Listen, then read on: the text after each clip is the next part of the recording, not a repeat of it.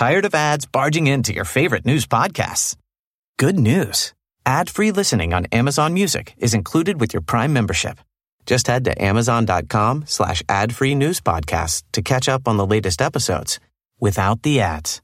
Enjoy thousands of ACAST shows ad-free for Prime subscribers. Some shows may have ads. Hey, I'm Ryan Reynolds. Recently, I asked Mint Mobile's legal team if big wireless companies are allowed to raise prices due to inflation. They said yes. And then when I asked if raising prices technically violates those onerous two-year contracts, they said, what the f*** are you talking about, you insane Hollywood ass?" So to recap, we're cutting the price of Mint Unlimited from $30 a month to just $15 a month. Give it a try at mintmobile.com slash switch. $45 upfront for three months plus taxes and fees. Promo for new customers for limited time. Unlimited more than 40 gigabytes per month. Slows. Full terms at mintmobile.com. The start of every year brings tons of pressure to work out, and it stops some people from even starting. But starting is what matters most.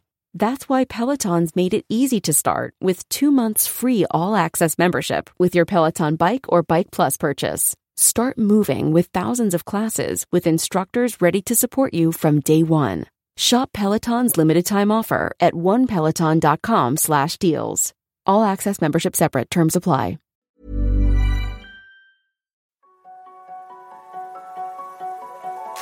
Bienvenue sur Limitless Project, le podcast qui explore les mystères de nos super pouvoirs et cherche comment les libérer. En discutant avec des scientifiques, médecins, sportifs ou entrepreneurs, je veux comprendre quels sont les secrets de la performance humaine et découvrir les meilleurs hacks pour optimiser ma vie, mes capacités et ma longévité. Si toi aussi tu veux exploser ton potentiel et améliorer ta santé, abonne-toi au podcast et rejoins ma newsletter pour recevoir chaque mois mes plus incroyables découvertes. Nicolas est une bête, une bête de podcast. Il a fait 100 000 écoutes lors de son passage sur Génération Dit Yourself. Une bête de sexe, c'est un maestro du tantrisme. Une bête de développement personnel, il a la capacité de dissoudre ses peurs les plus profondes. Et une bête d'optimisation, ses trois enfants sont déscolarisés et il dirige une boîte en parallèle. D'ailleurs, elle s'appelle Libérer la bête. Son postulat de départ? Nous vivons dans des aquariums plus ou moins vastes aux multiples facettes. Notre expérience du monde est filtrée par ce prisme et nos peurs en forment les limites. Mais notre bonheur, comme nos apprentissages, se cache de l'autre côté de ces parois de verre. Comment les faire éclater pour avoir plus d'espace et libérer notre potentiel? Les deux prochaines heures te permettent de commencer. Dans cet épisode de haute voltige, il me partage des outils extrêmement puissants pour améliorer notre expérience de vie et nos rapports aux autres, des réunions pro à nos vies de famille. Game Changer.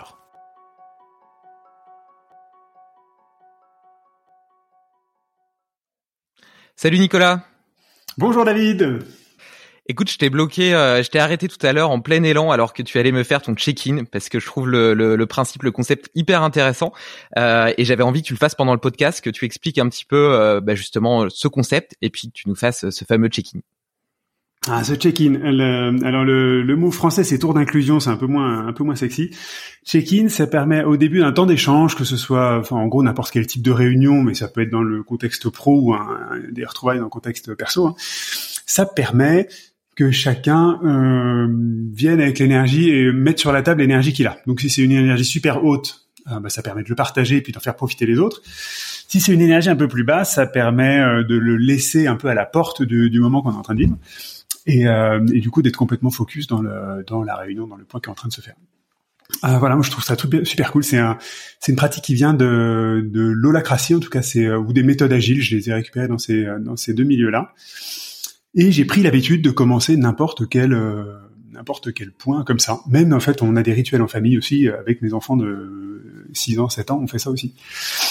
Euh, alors le check-in, mon check-in d'aujourd'hui, qu'est-ce que c'est? C'est un check-in de transition de vie, je crois. Euh, je me suis pris deux grosses secousses là ces derniers euh, ces derniers mois. Une grosse secousse pro où j'ai où j'ai été interviewé dans un, un autre podcast de quelqu'un de très bien aussi. Tu peux le euh, citer, hein, Génération de It Yourself. Génération de It Yourself, donc de Mathieu Stéphanie. Et puis ce, cet enregistrement a créé une espèce de boule de neige incroyable. Il y a 100 000 personnes qui ont écouté ce, ce, ce partage un peu long, un peu exigeant de trois heures. Et euh, donc j'en finis pas d'être dans les, les remous, les turbulences a à ça. Et puis transition de vie perso, puisqu'on est passé de la campagne d'Angers aux montagnes de Haute-Provence voilà, on vient de terminer notre déménagement deux jours avant les premières neiges, ce qui était plutôt bienvenu. Et, et voilà, donc c'est extrêmement bouleversant tout ça.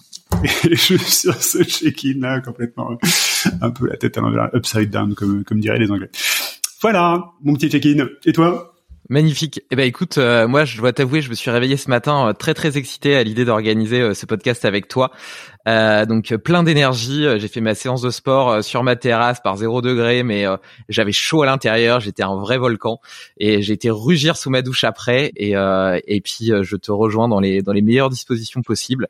comme je te le disais avant, j'ai mis une petite pancarte sur ma porte pour que celui qui me livre mon panier bio avec mes fruits et légumes locaux de saison euh, le laisse devant la porte plutôt que de toquer afin qu'on ne soit pas dérangé. Et, euh, et, justement, je trouve que ce concept de check-in, check-out, et euh, tu, tu, me l'as fait lorsqu'on s'est entendu au téléphone il y a un mois, est une super idée parce que on a toujours tendance à garder un peu nos émotions à l'intérieur de nous. Tu vois, être très très dans l'intellectuel, dans le mental, et à très peu oser dire ce qu'on pense, qu'on ressent. Et je trouve que ça donne une dimension différente à les gens, à l'échange, de, de démarrer par quelque chose qui est beaucoup plus fort dans le dans, le terme sensitif, tu vois. Et, euh, et, et j'ai envie d'ailleurs de le de l'industrialiser sur mes prochains épisodes. J'attendais de faire cet épisode avec toi pour que tu l'introduises, et donc je pense le faire avec mes prochains invités. Euh, j'ai, mais je suis, je suis juste quand même curieux de savoir comment est-ce que tu l'amènes euh, justement au téléphone ou dans une réunion avec quelqu'un qui a pas du tout l'habitude de ce type de pratique. Comment tu le lui présentes? Ah ouais, c'est une bonne question ça. Le, je l'amène en expliquant ce que ça nourrit chez moi concrètement. C'est-à-dire que déjà je lui impose le fait que j'ai l'habitude de faire ce qu'on appelle un check-in, c'est-à-dire de que chacun partage et je dis soit l'énergie avec laquelle la personne vient, soit un truc super qui t'est arrivé dans ta semaine, qui a déjà fait ta semaine et que tu voudrais partager, ou un truc qui te qui te plombe un peu et que tu aurais besoin de déposer. Et voilà, et ces trois options là, les gens choisissent et donc il y a, des gens qui répondent juste euh, ça va, c'est des gens qui sont pas forcément très très entraînés, euh, soit à, soit à travailler sur eux, soit à s'écouter, soit à s'observer. Mais c'est déjà cool en fait. Euh, j'ai déjà un minimum vital du check-in. Et puis très très régulièrement, et en particulier avec des gens qui sont un tout petit peu habitués à bosser sur eux, en fait dès le check-in sort la pépite, le sujet sur lequel il y a besoin de travailler si c'est un accompagnement ou il y a besoin d'échanger si c'est un ami. Enfin, et je, enfin, je voudrais pas pousser le truc trop loin. Donc, quand je vois un pote, je lui fais pas son check-in. Mais, euh, mais, euh, mais il y a quand même un, petit euh, un, truc autour de ça, d'aller récupérer l'énergie de la personne au tout début. Voilà, accessoirement, ça fait un autre, un autre effet qui s'appelle en programmation neurolinguistique un pattern interruption. Donc, une interruption de pattern, ça casse le cycle dans lequel la personne était avant et ça la fait rentrer dans ce nouveau cycle. Hmm. Elle est complètement présente en fait après. C'est, c'est, en tout cas, c'est très très difficile qu'elle le soit pas. Ça te parle, ouais Ouais, complètement, complètement. D'autant plus que justement, je fais typiquement partie de ce genre de personnes qui parfois euh, partent dans leurs pensées euh, pour peu que la discussion elle soit pas assez stimulante, euh, qui, qui soit ailleurs justement, euh, même avec ma femme ou autre, beaucoup moins maintenant parce que j'ai beaucoup travaillé dessus, mais j'ai souvent eu ce problème-là et donc je vois tout à fait cette espèce de sas qui te permet de passer d'une bulle à une autre et d'être totalement dans un état de présence consciente avec ta personne sur ton échange et, et je trouve ça génial. Ouais, ouais. Et c'est fou quand même comme un outil aussi simple peut en même temps être aussi puissant et améliorer à ce point-là la qualité de la discussion. Euh, c'est pour ça que j'avais vraiment envie qu'on commence de ça. J'avais vraiment envie de le partager à nos auditeurs et puis moi-même pouvoir continuer à l'utiliser par la suite parce que je trouve que c'est vraiment hyper simple à mettre en œuvre. Mais à mon avis, c'est un vrai game changer dans les euh, dans les dynamiques sociales. Ah ouais, je, je, je, ne fais plus une réunion en milieu pro en particulier, je ne fais plus une réunion sans qu'il y ait un check-in, quel que soit le contexte. Hein.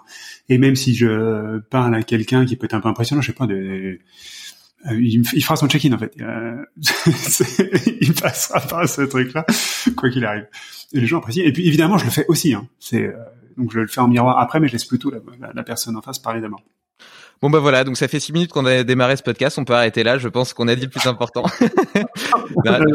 C'est évidemment. Et tu disais justement que les, les checkings étaient potentiellement euh, plus plus profonds lorsque c'est lorsque tu échangeais avec des personnes qui avaient déjà travaillé sur eux. Toi, qu'est-ce qui t'a donné envie justement euh, de, de, travailler un peu sur sur cette idée euh, du développement personnel, du potentiel humain, d'essayer d'être une meilleure version de toi-même? Quel a été le déclic qui t'a qui t'a mené sur ce chemin?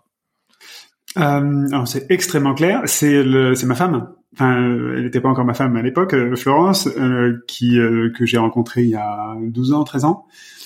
Et on avait des parcours de vie un tout petit peu différents. Moi, j'étais ingénieur, beau diplôme, bien salarié, etc. Dans une boîte de conseil en informatique, machin, enfin le truc avec un beau costume tous les jours. Elle, elle était artiste plasticienne dans un squat parisien. avec sa thune planquée sous le matelas, quoi. Ouais, mais j'hallucinais total quoi, que ce, que ce soit possible de vivre euh, comme ça avec euh, avec ce niveau d'incertitude. Ça me vraiment ça m'a explosé la figure. Et puis euh, il se trouve qu'elle s'intéressait pas mal au développement perso et euh, aux soins énergétiques, au médium. Alors moi c'était moi qui étais quand même assez ingénieur cartésien, c'était quand même lointain pour moi ça. Et puis même un peu hérétique j'avais un passif familial qui faisait que ça sentait vraiment très très fort le soufre ça. Et puis petit à petit aux petites touches, elle m'a dit ah, tiens quand même va, euh, ce serait peut-être sympa que que t'appelles euh, telle personne telle personne. Et puis ça m'a mis le, le pied dedans. Donc j'ai été en contact assez vite avec des médiums extrêmement calés qui me parlaient de gens euh, de mon entourage comme s'ils les connaissaient depuis toujours. Et ça m'a bousculé. Moi, j'utilise beaucoup l'image d'aquarium, c'est-à-dire l'espèce de, bulle de croyance dans laquelle on vit. Chacun de nous, on a chacun notre bulle de croyance à nous. Et donc là, ça a pété mon aquarium, un truc assez violent. Et puis ça, c'était il y a, voilà, il y a 10-12 ans. Et puis depuis, j'ai pas arrêté, en fait. Et, euh, ça s'est accéléré extrêmement fort. Enfin, ouais, chaque année qui passe, j'ai l'impression que ça va encore plus vite. Voilà le début de l'histoire. Ça répond à ta question? Ouais, c'est un, un, beau début de l'histoire. Et alors, tu as introduit cette image euh, de, de l'aquarium que donc j'ai déjà entendu puisque tu en as parlé dans, dans Génération du Yourself. Donc, on peut le citer. Mathieu Stéphanie qui fait un super podcast. Et euh, je, c'est une grande fierté pour moi d'avoir un invité star puisque tu as été écouté 100 000 fois. Euh, et, euh, et donc, ouais, et donc du coup, ce, ce concept d'aquarium m'a beaucoup marqué. et je dois avouer que j'utilise maintenant énormément parce que mm. euh, dès que je sens cette petite voix intérieure qui essaie de rejeter en bloc ce que quelqu'un me dit, tu vois, avant même d'essayer de comprendre la réalité de l'autre qui me dit non c'est n'importe quoi, laisse ça loin de toi, laisse ça loin de toi, j'ai cette image de quelqu'un qui toque à mon aquarium et je me dis c'est une chance d'aller faire un tour dans le sien, tu vois. Et ça c'est grâce à toi euh, cette euh, cette, cette euh, Ouais, cette image-là me, me, me, parle beaucoup et du coup, je, ça change vraiment mon prisme de pensée, ma, ma façon de voir les choses et je, suis content, tu vois, d'aller embrasser, d'aller découvrir l'autre et je me dis voilà, c'est un petit voyage que je fais et c'est une opportunité plus qu'une agression. Alors qu'avant, j'avais peut-être tendance plutôt à le vivre comme une agression, tu vois. Bah ouais, ça, ça résonne bien. Ça. je voudrais en profiter pour rendre euh, à César ce qui lui appartient. Euh, cette, image de l'aquarium, je la tiens d'un mentor qui m'a énormément influencé, alors qui est devenu assez visible, assez polémique là, pendant cette période du Covid, mais qui m'a complètement changé la vie et même changé la vie plusieurs fois. Il s'appelle Jean-Jacques Crèvecoeur. C'est un, Belge qui, a émigré au Canada et qui, euh, à, mon, sens, le, un des meilleurs formateurs au monde en développement personnel. Et puis j'en ai pratiqué quand même quelques-uns, donc je pense pas dire ça au hasard. Et, euh, il a fait une magnifique série sur le déconditionnement. C'était le fait d'aller faire péter justement son aquarium. Et il utilise cette, cette image-là. Il fait même ça. Dans, il est vachement, euh, il utilise beaucoup d'images euh, réelles. C'est-à-dire qu'il s'est mis en kayak dans un grand lac pour dire, bah voilà, votre aquarium, ça peut être juste la petite boule autour de vous, ou ça peut être euh, le cirque de montagne qui vous entoure. Hein. Et, euh, et c'est une image moi qui m'accompagne aussi énormément. Donc je, je, sais pas, on peut peut-être creuser un petit peu ce que c'est que cet aquarium et ça te dit euh, Ouais, carrément. Moi, je le vois comme une bulle à une espèce de ballon de foot. vois. Donc, c'est pas forcément une boule à facettes, mais c'est un, un ballon de foot avec euh, toute une série de, de, de, facettes. Il y a des facettes qui sont des peurs, il y a des facettes qui sont des habitudes, il y a des facettes qui sont des traumas. Il y a des euh, et le euh, et la plupart du temps, ces facettes, on en a plutôt hérité euh, plutôt qu'on les a construites soi-même. Ça te parle ouais. Mmh. Euh, Et c'est comme si en fait c'était des facettes complètement transparentes et ça crée une limite dans notre vie vers laquelle on se dirige euh, plus ou moins gaiement. Et puis au moment de s'approcher de cette facette-là, c'est comme s'il y avait un champ qui nous repoussait quoi. Hop, on bifurque pour faire en sorte de justement rester dans cet aquarium-là, inconscient, plutôt que d'aller traverser le truc comme un guerrier. Et ça nous fait tourner en rond comme des poissons rouges. Enfin, pour beaucoup de gens toute notre vie en fait. Et puis euh, et puis pour ceux qui euh, se donnent la permission il y a, il y a cette derrière toi là il y a une euh, bah, les gens voient pas mais il y a exactement cet aquarium. Et c'est c'est une c'est cette histoire de bulle à facettes là qui est, qui est derrière ah, toi. oui. opaque plutôt que transparente mais je, je, mettrai une petite photo dans l'article ouais. comme ça. Une petite photo c'est exactement ça l'aquarium dans lequel on est et, euh, et voilà, donc on se couillonne toute notre vie en fait. Enfin, l'immense majorité d'entre nous, et, on a toujours un aquarium. Hein. C'est, euh, pas une histoire de, de, travailler suffisamment sur soi pour ne plus en avoir. C'est juste qu'on a un aquarium de plus en plus vaste et qui nous respecte de plus en plus. Ça paraît clair ça Complètement. Complètement. Mais alors du coup, moi, tu vois, je voyais, je voyais bien l'aquarium euh, en tant que prisme de pensée qui, te permet de comprendre que chacun vit dans son aquarium, ce qui explique que chacun pense différemment de toi. Et donc, je le voyais vraiment dans, dans sa logique d'interaction par rapport aux autres. Mais en fait, euh, je comprends dans ce que tu racontes que euh, c'est aussi toutes nos pensées limitantes, toutes nos peurs, tout ce qu'on croit vis-à-vis de nous-mêmes, qui nous bloquent aussi nous-mêmes à l'intérieur de cet aquarium. Et alors, j'avais pas, j'avais pas vraiment identifié cette cette dimension-là qui est tout aussi intéressante. Et ça m'amène d'ailleurs à la, à la question suivante parce qu'on avait évoqué euh, le, le, sujet de la dissolution des peurs, tu aurais mis au point une méthodologie pour dissoudre absolument toutes tes peurs et, euh, et être capable justement de traverser la vie tel un guerrier. Ouais. tu pourrais nous raconter un petit peu cette méthode qui semble, qui semble incroyable. Euh, alors oui, effectivement, donc j'ai euh, une sorte de capacité d'aller dissoudre n'importe quelle peur. Donc ça c'est c'est vrai. Euh, méthode, c'est encore un bien grand mot parce que je suis en train de construire la méthode qui ferait en sorte que ce soit réplicable. Mais euh, non, moi, enfin, je suis pas le seul à vivre ça. C'est juste que les personnes avec qui je suis en contact qui vivent ça le font de manière plus ou moins autonome. Mais c'est possible, ça existe et je suis pas tout seul à y arriver. Alors, qu'est-ce qui, euh, c'est quoi l'histoire qui m'a amené à ça? Hum, C'est une une histoire. Euh, donc, enfin, avant peut-être avant l'histoire, comment comment ça marche? Je me concentre à partir du moment où je spot. moi, j'ai la croyance dans mon aquarium, j'ai la croyance que mes peurs sont le fléchage vers l'étape d'après. Donc, la meilleure version de moi-même, elle est juste de l'autre côté euh, de mes peurs. Voilà, donc euh, ça fait quelques années que je j'ai cette croyance-là, que ce soit vrai ou pas, en fait, on s'en fout, c'est mon aquarium, quoi. Et, euh, et, du coup, ça fait quelques années que je j'observe de façon extrêmement minutieuse les différentes peur euh, sur laquelle je bute, parce que je sais que derrière il cette histoire de trésor. Pendant des années avant, évidemment, je, je, je rejetais ces peurs, enfin je faisais en sorte de les éviter.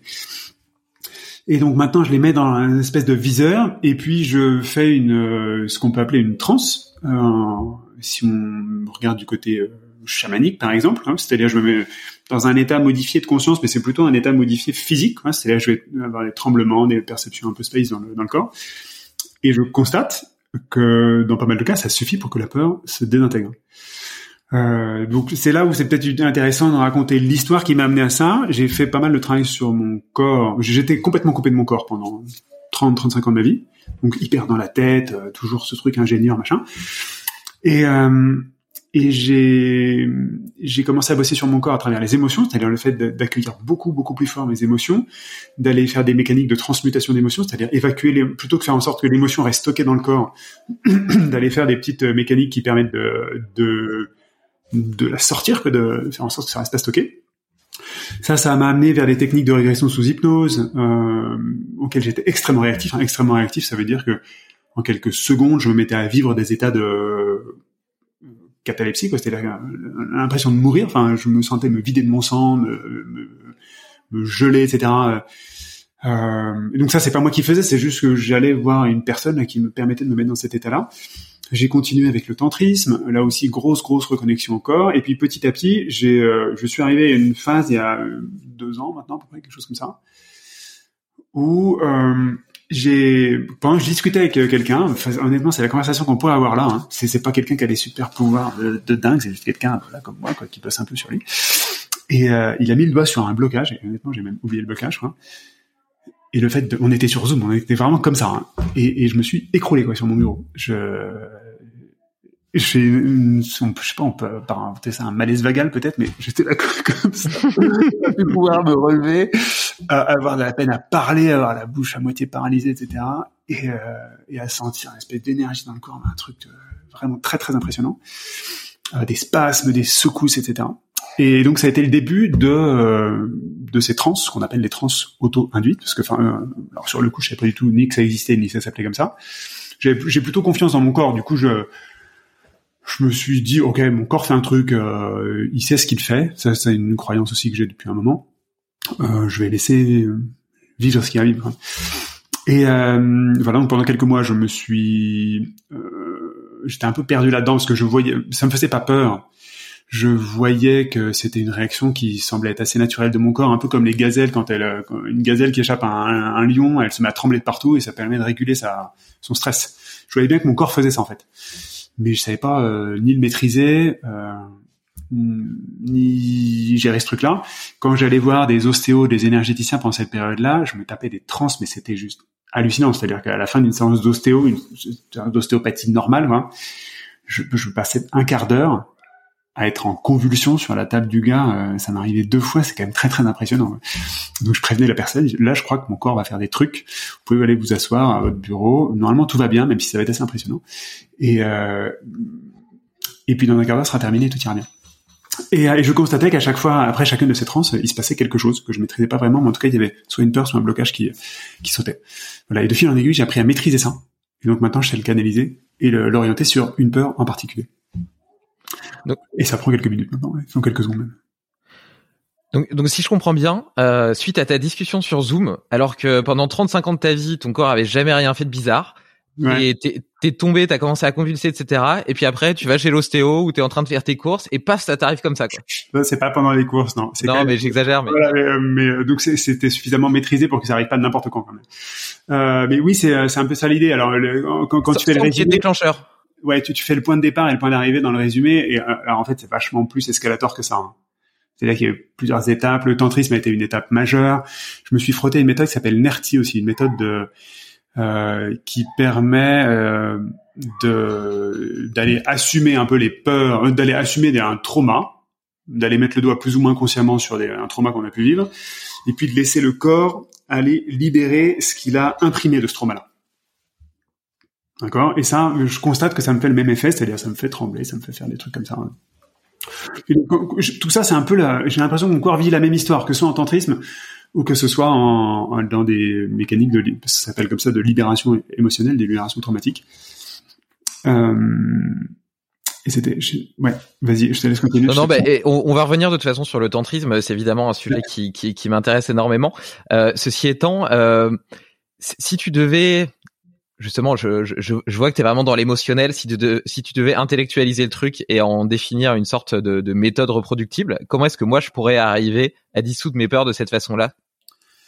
Comment tu peux arriver à dissoudre tes peurs tout seul de cette façon-là? Moi, j'ai la conviction, je suis accompagné par euh, quelqu'un qui est un, anthropologue, enfin qu'on pourrait appeler chaman, mais en fait ça passe du tout sous business. Des citer, hein. euh, oui, André Marot quelqu'un de très bien, euh, en gros, qui a creusé un peu tous les chamanismes. Parce que euh, de fil en aiguille, je me suis, euh, moi, j'étais persuadé qu'il y avait un, une zone quelque part où c'était normal ce que je vivais, hein, où c'était, où c'était connu, documenté, etc. Du coup, ben, j'ai cherché, cherché, puis au bout de quelques mois, j'ai fini par tomber sur les chamans. Et, et, et, donc je vais aller voir. Ce, il se trouve que la vie m'avait fait rencontrer cette personne-là un peu plus tôt. Je vais la recontacter en disant ça. Ce que je vis là, tu connais ça? Ah, Oui, c'est, c'est de la transe.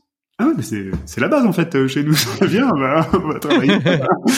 ah, enfin, ok, merci. Euh, euh, donc, comment est-ce qu'on fait? Euh, mais Je pense que le process que j'ai vécu, il est pas déconnant. C'est-à-dire que le fait de, de, enfin, si je te dis qu'on est beaucoup d'entre nous sont déconnectés de notre corps, je crois que c'est pas un méga scoop. Hein. Donc déjà, se reconnecter à son corps, les émotions étant une très très belle passerelle entre la tête et le corps, c'est intéressant de travailler vraiment ces émotions, hein. c'est-à-dire de les accueillir, de les expulser pour qu'elles pour qu'elles sédimentent pas à l'intérieur le fait de prendre soin de son corps, de, de ce que j'ai euh, écouté sur ton euh, sur ton podcast, je crois que c'est un vrai sujet, là, pas des, personnes qui nous écoutent, donc il y a une vraie sensibilité à ça, donc ça c'est déjà un énorme pas qui est fait. Prendre soin de son corps, ça veut dire le respecter, ça veut dire l'accompagner, ça veut dire l'écouter, ça veut dire lui faire confiance, enfin, tout, tout c'est toute là autour de la santé, l'alimentation et compagnie. Euh, et, euh, et pour moi, la bascule, elle est du côté libération traumatique, c'est-à-dire commencer à bosser sur ses casseroles de mmh. façon un peu intensive. Et donc pour ça, il y a il y a des dizaines de méthodes. Euh, moi, j'en ai testé quelques-unes qui marchent très bien. On pourra creuser si tu veux. Et euh, mais c'est comme si c'était déverrouiller cette euh, le fait de d'autoriser son corps et de s'autoriser tout court à aller libérer des traumas qu'on a pu vivre dans l'enfance, des traumas de nos parents, des trucs dont on a hérité, etc. Et ça, quand on mélange le travail sur le corps plus la libération traumatique, j'ai l'impression que c'est ça les deux clés qui permettent d'ouvrir cette capacité du corps à, à, se, à se guérir tout seul de ces traumas. Quoi on en revient un petit peu au concept de checking au début où je disais qu'on était souvent beaucoup trop dans notre tête et qu'on n'arrivait plus à écouter notre cœur et à vivre nos émotions. J'ai une petite fille de 11 mois et je dis souvent qu'elle m'inspire beaucoup parce qu'elle, elle vit pleinement avec intensité chacune de ces émotions, chacune de ces sensations. Et moi, je suis tellement à l'opposé que ça, de ça que ça m'inspire énormément. Et alors, bon, je vais, je vais faire une parenthèse. Je sais que c'est pas ce dont tu parles exactement quand tu parles de chamanisme et de trance.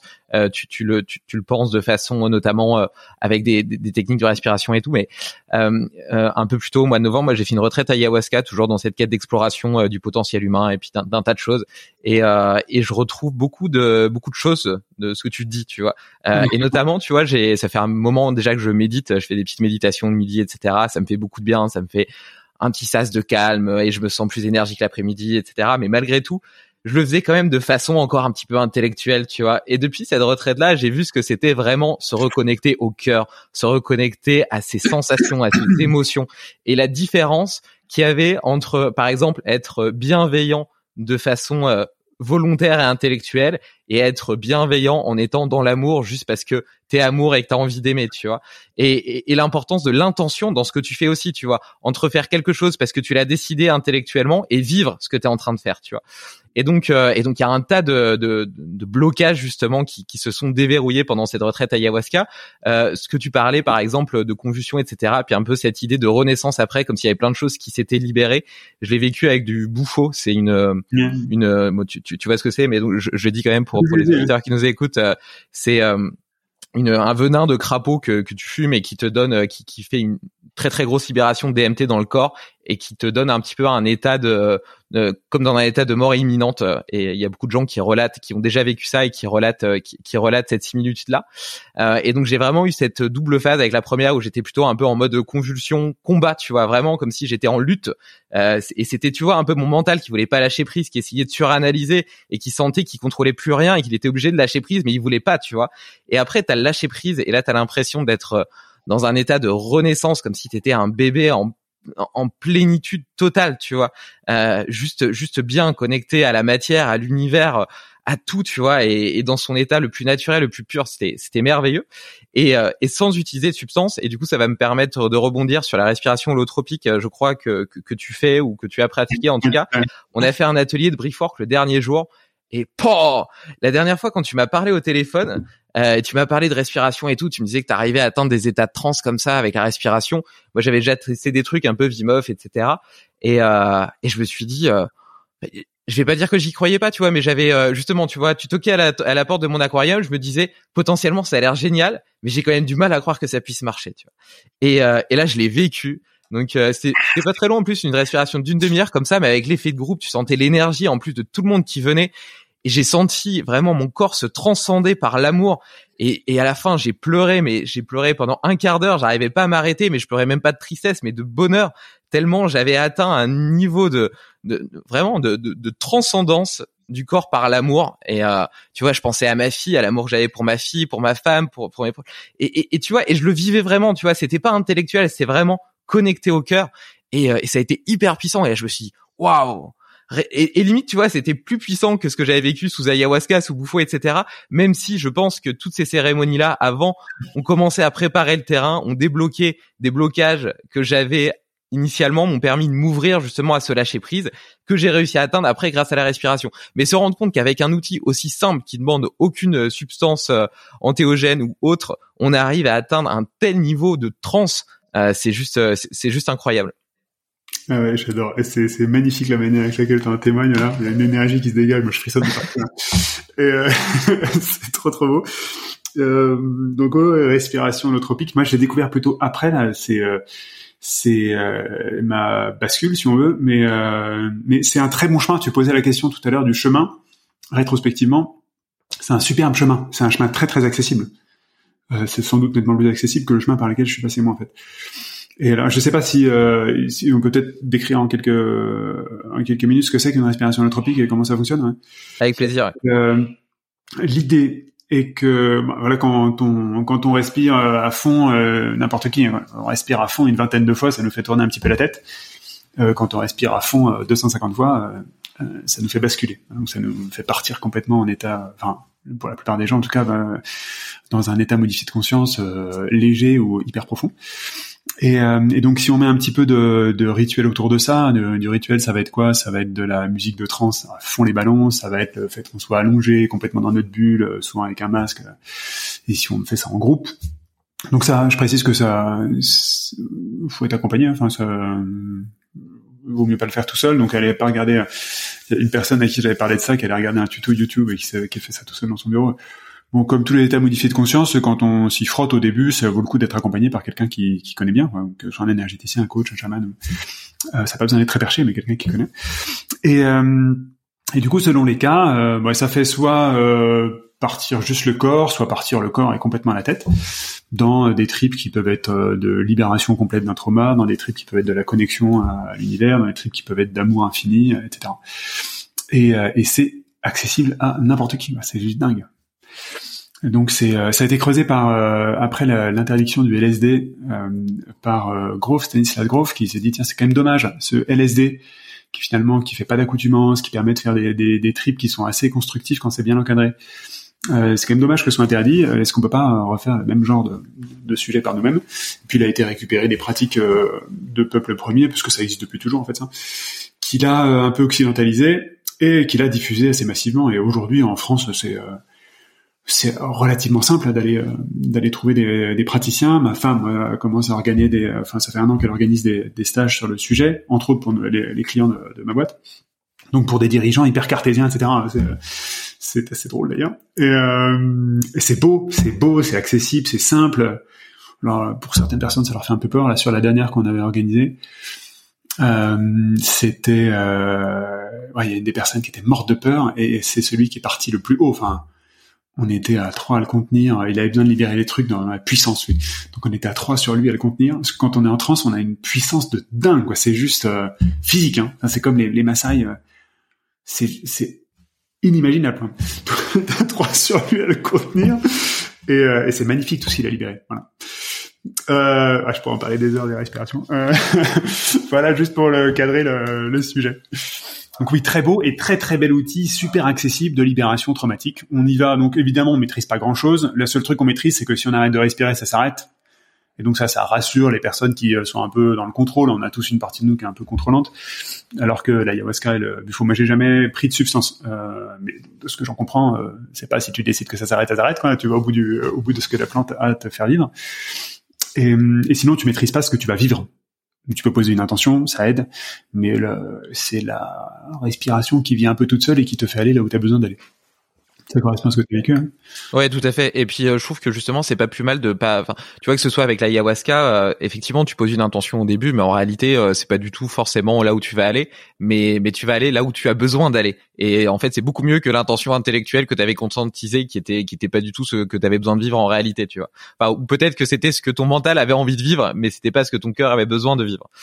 Euh, sur la respiration, je trouve ça super euh, que ce, que ce que fait ta femme. J'aimerais bien que tu me racontes, euh, fasses une petite parenthèse sur le sujet parce que justement, tu vois, après cet atelier euh, Brickfork, qui, comme tu l'as compris, m'a m'a vraiment transformé, enfin, a été d'une telle beauté, d'une telle puissance. Et d'ailleurs, on va on va pouvoir en reparler parce que ça m'a fait penser au sexe tantrique aussi. Tu vois, j'étais dans un état de telle plénitude, de tel amour que je me suis dit, j'en pleurais, tu vois, et et je me suis dit, waouh, si je faisais l'amour à ma femme après ça, euh, tu vois, ça serait, ouais, ça serait, c'est même plus, c'est même plus faire l'amour, tu vois, c'est, je, je, je, je, je, saurais même pas le décrire, mais enfin, j'ai imaginé la chose et je me suis dit, waouh, c'est c'est un truc à vivre. Et du coup justement tu vois tu parlais de la force du contexte euh, le, le, tambour euh, la musique euh, la musique chamanique euh, le groupe autour etc tout ça ça joue tu vois il y a toute cette vibration qui te porte aussi et qui te permet d'atteindre d'atteindre un peu cet état. Et je me demandais si moi je le faisais vivre à ma femme dans mon salon même si moi j'ai déjà vécu je vais avoir plus facile à me reconnecter parce que je l'ai déjà vécu mais elle pas tu vois. Et je me suis dit est-ce que je vais réussir à partager ça avec elle à lui faire goûter et découvrir ça? Et est-ce qu'il faudrait pas mieux commencer justement par un atelier euh, Briefwork organisé par par quelqu'un Tu vois, il y a des stages, etc. Euh, et du coup, je suis je suis curieux de savoir un peu comment ta femme le fait. Euh, est-ce que vous euh, vous le faites à domicile ou vous le faites à distance? Et euh, je pose la question parce que je sais que tu as un rythme de vie un peu particulier. On va en, parler après. Euh, et, euh, et du coup, et du coup, je veux bien, je veux bien que tu en parles un petit peu et je mettrai en plus les les les comment dire les coordonnées etc dans, dans l'article pour ceux qui ont envie d'aller essayer franchement ça vaut ça vaut vraiment vraiment le coup quoi. Ah, top, ouais. on le fait euh, donc ça c'est elle qui l'organise hein. moi je suis euh, petite main donc je, parce qu'il peut y avoir besoin de un peu d'assistance si on veut pour pour euh, prendre soin des différents participants pour leur donner le verre d'eau dont ils ont besoin pour le, leur faire un câlin quand il y a besoin de faire un câlin donc mais c'est elle qui qui, qui anime euh, on le fait, c'est en présentiel là, euh, jusqu'à maintenant en tout cas. Je ne sais pas si un jour ce sera à distance, mais là c'est en présentiel. Euh, le et euh, la question c'est comment ça marche? Oui, donc c'est en présentiel, ça c'est clair. Donc de, des petits groupes, 5, 10 personnes, ça peut être un peu plus, hein, mais c'est c'est l'ordre de grandeur. Euh, c'est des gens qui se connaissent peu ou pas. On peut venir en couple, on peut venir tout seul. Enfin tout est tout est bien. Hein. Et euh, voilà, une petite salle un peu cocon avec une musique à donf et puis une musique qui est plutôt bien choisie. Et euh, là où je rebondis sur le, est-ce qu'on peut faire ça tout seul dans son salon une fois qu'on l'a, quand on l'a fait une fois, euh, je mets un petit euh, petit warning. Ça dépend en fait de ce que la personne qui va le faire a à libérer, mais ça ne le sait pas forcément en avance. Euh, donc faut pas se, c'est puissant comme procédé. Et, euh, et, si on a selon la l'épaisseur la, un peu la profondeur des casseroles qu'on a à libérer, ça peut être quand même très costaud. Voilà. Et donc si euh, donc ça peut arriver euh, que certaines personnes euh, soit prennent conscience, soit libèrent des traumas d'enfance un peu costauds, hein, des abus, des choses comme ça. Euh, ça, ça a quand même besoin d'être accompagné. Hein. Donc, le, il se trouve que la, la libération va se faire, ça va faire le boulot. Par contre, il faut récupérer la personne à la sortie si effectivement ce qu'elle a vécu est extrêmement euh, extrêmement violent. Oui, et si la libération, parce que ça peut être assez costaud comme libération. Donc moi je dirais euh, les, premières fois je conseille quand même de le faire accompagner et quand on a quand on l'a fait quelques fois on peut tout à fait le faire euh, tout seul. Maintenant moi je fais ça tout seul.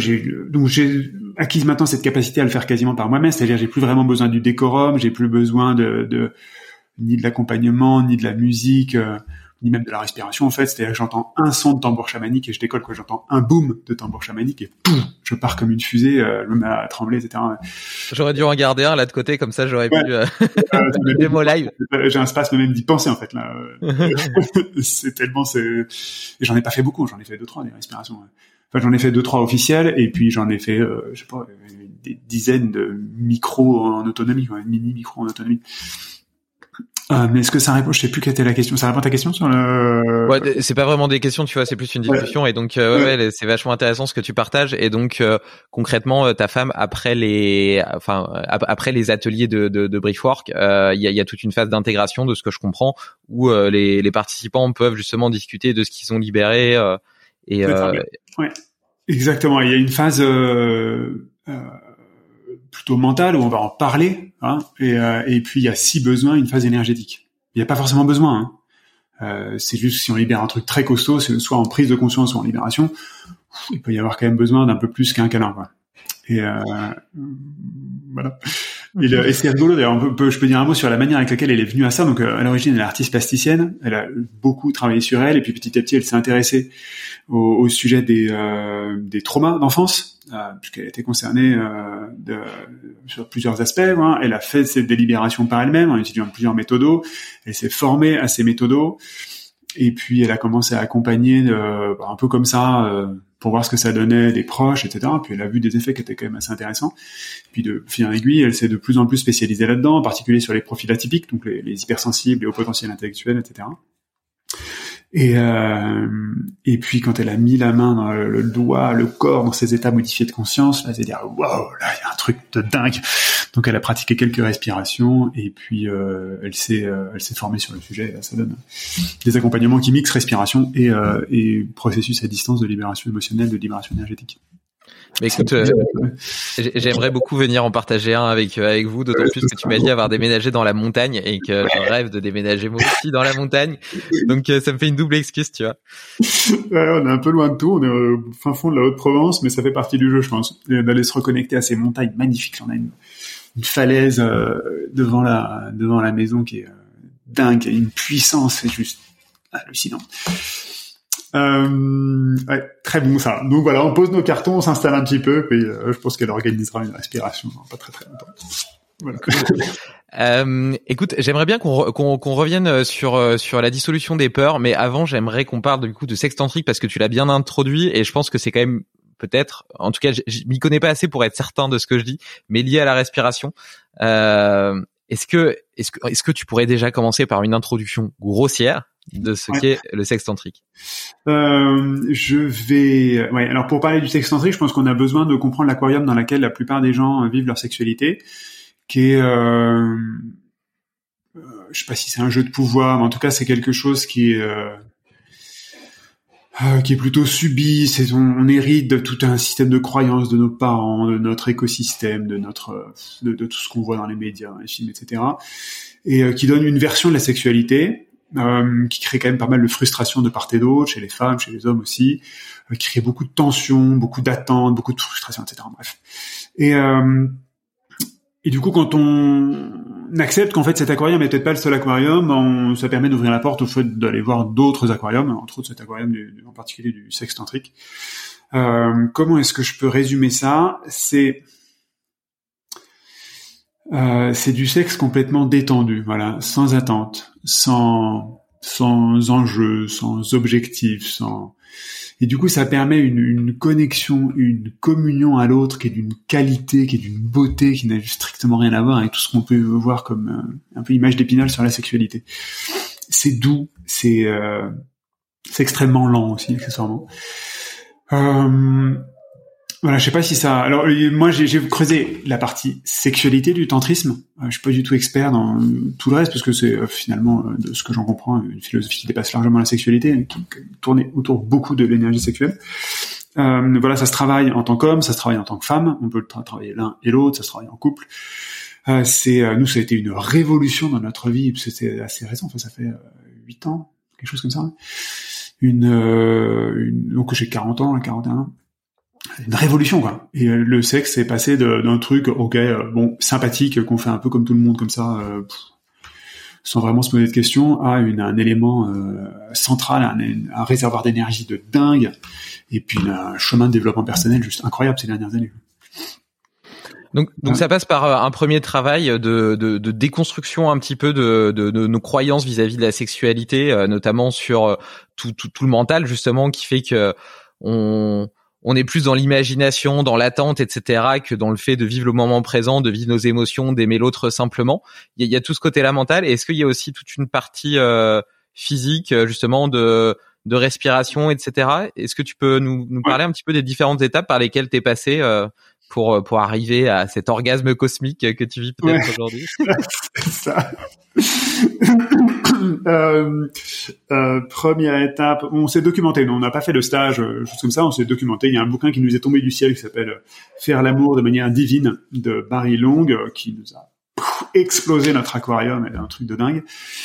Euh, premier livre, on a lu juste après. Je sais hein, qu'on peut parler de trucs un peu perchés. Du coup, je vais parler de trucs un peu perchés. Le manuscrit de Marie Madeleine, qui est fiction, pas fiction en fait, euh, j'en sais rien, mais qui est euh, l'histoire que Marie-Madeleine aurait eue avec Jésus. Je suis pas spécialement, enfin j'ai une culture catholique spécialement croyant. Euh, enfin je, voilà, on peut en parler si tu veux, mais et, euh, c'est très beau en fait. Que ce soit que ça soit lié à ces personnages-là ou pas, le bouquin est très beau et décrit une relation euh, d'une qualité. Enfin, on rêve tous d'avoir ce genre de relation-là, quoi. Une relation d'initiation entre l'homme et la femme qui est juste magnifique, qui va aller chercher ses racines dans les dans les rituels anciens égyptiens et compagnie.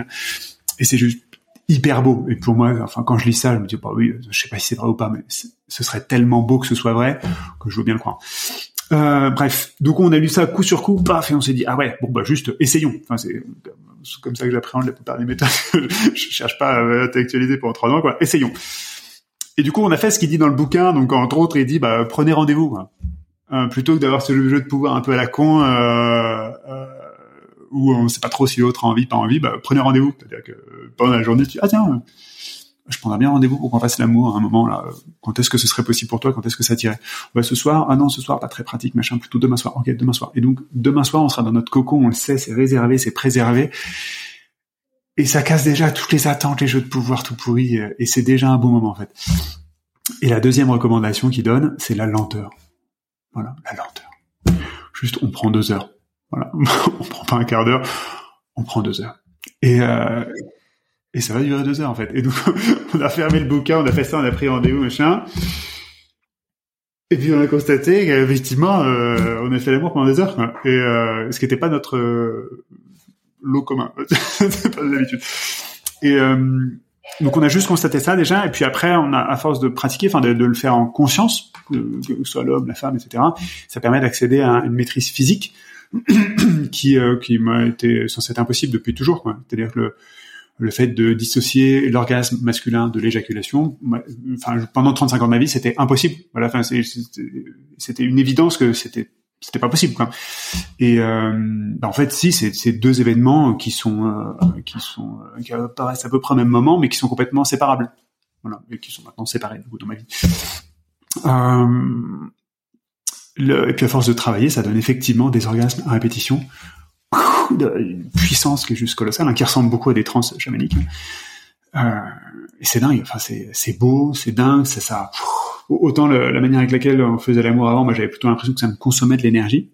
Enfin, c'est pour ça, en tant qu'homme, je m'endormais comme un gros sac juste après. Quoi. Je pense qu'il y a beaucoup d'hommes qui s'arrivent.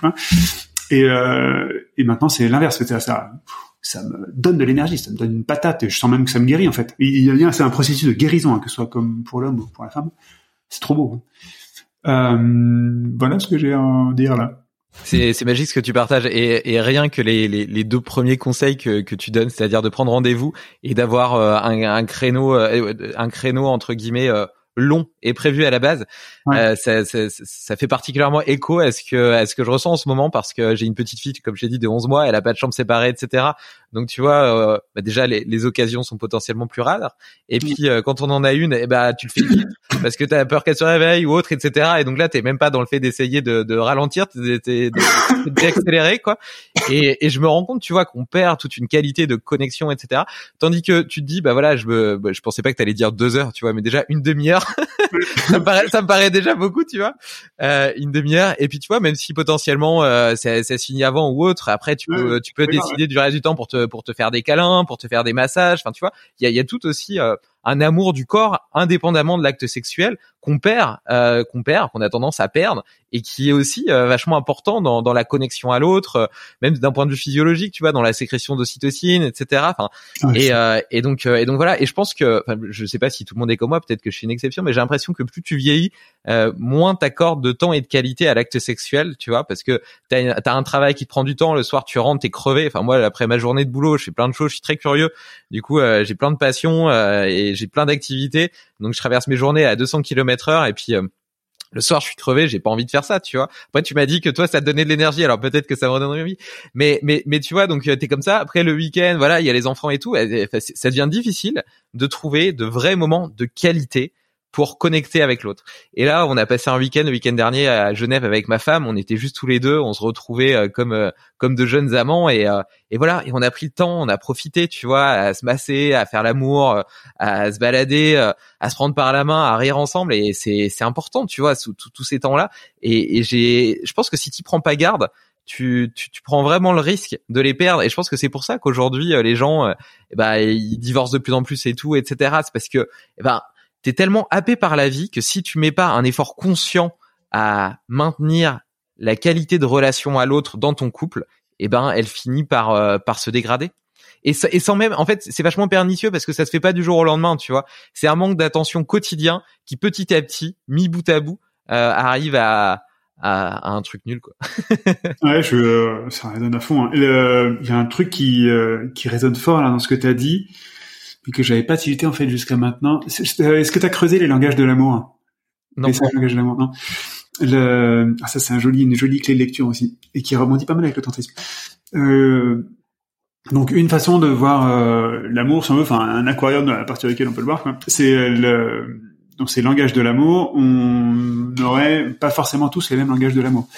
Donc il y en a cinq qui ont été catégorisés, hein, sans doute plus, mais bon, ça, ça permet de, de, fixer les idées. Le langage des cadeaux, le langage du temps de qualité, mmh. le langage du toucher, le langage des paroles valorisantes et le langage des services rendus. Bon, je sais pas toi si tu repères. Le... Il y a un langage auquel on est particulièrement sensible et il y a un langage avec lequel on exprime notre amour et c'est assez fréquent quand même qu'il y en a quand même un ou deux qui ressortent très très fort chez une personne Voilà, moi, chez moi en particulier, je suis handicapé des cadeaux, hein, donc c'est un langage qui me parle pas du tout quand on me fait un cadeau, ça me touche pas beaucoup. Et j'ai, euh, je suis, c'est un sketch quoi. Je dois faire un cadeau, c'est un sketch. c'est bon. Par contre, les services rendus, c'est hyper fort. C'est pas pour rien. Je fais ce métier d'accompagner des entrepreneurs, etc. Et il se trouve que le un temps de quand on fait l'amour de manière tantrique, ça nourrit euh, quasi totalité du langage de l'amour. C'est un temps d'énorme qualité. Euh, c'est euh, ça va nourrir le toucher, ça va nourrir le service rendu aussi parce qu'il y a une attention à l'autre qui est hyper forte. Euh, c'est limite, enfin, on peut voir ça comme un temps de cadeau. Il y a, et donc c'est pas forcément un temps de parole valorisante, mais ça peut. Et il n'y a pas beaucoup de moments en fait qui, euh, cochent toutes les cases euh, dans, dans, nos vies. Il n'y a pas beaucoup de moments comme ça qui cochent toutes les cases. Euh, très belle clé hein, dans un couple, aller creuser les, les cinq langages de, de l'amour et aller se rendre compte des langages de l'un, parce que c'est, on est très rarement accordé en fait. C'est très rare dans un couple que les deux personnes soient sensibles au même langage. Du coup, il y en a un qui va faire beaucoup de cadeaux parce qu'il est sensible aux cadeaux et l'autre qui est incapable de les recevoir et une espèce de frustration. Je sais pas si tu vois ce décalage de face que ça crée. Euh, euh, et donc ça crée juste des tensions qui, qui sont juste liées au fait qu'on n'a pas pris conscience qu'on parlait pas tout à fait la même langue et c'est pas très grave. Euh, voilà ce qu'il me donnait là-dessus. Non, mais ça, ça résonne particulièrement bien euh, dans, dans, ma tête. En fait, j'en, avais déjà entendu parler, mais euh, ça, ça, faisait un petit moment et j'y avais pas repensé depuis depuis un certain temps. Et euh, moi, je suis plutôt comme toi beaucoup beaucoup beaucoup de gratitude pour les services rendus. Tu vois même des choses toutes simples euh, si ma femme elle fait le ménage euh, et ben ça ça m'emplit vraiment de, de, gratitude quoi. Vraiment de forte forte forte forte forte reconnaissance euh, bonheur amour etc et elle elle va plutôt être euh, sensible ou touchée. Elle, elle adore les papouilles les trucs comme ça etc et moi pas du tout moi si elle me si elle fait comme ça euh, j'ai ça a plutôt tendance à, à, me à m'énerver tu vois j'aime pas j'aime pas tu vois je préfère je préfère tu vois quand on me masse qu'on qu'on y mette un peu de force etc. Que le truc tout doux qui chatouille à moitié là.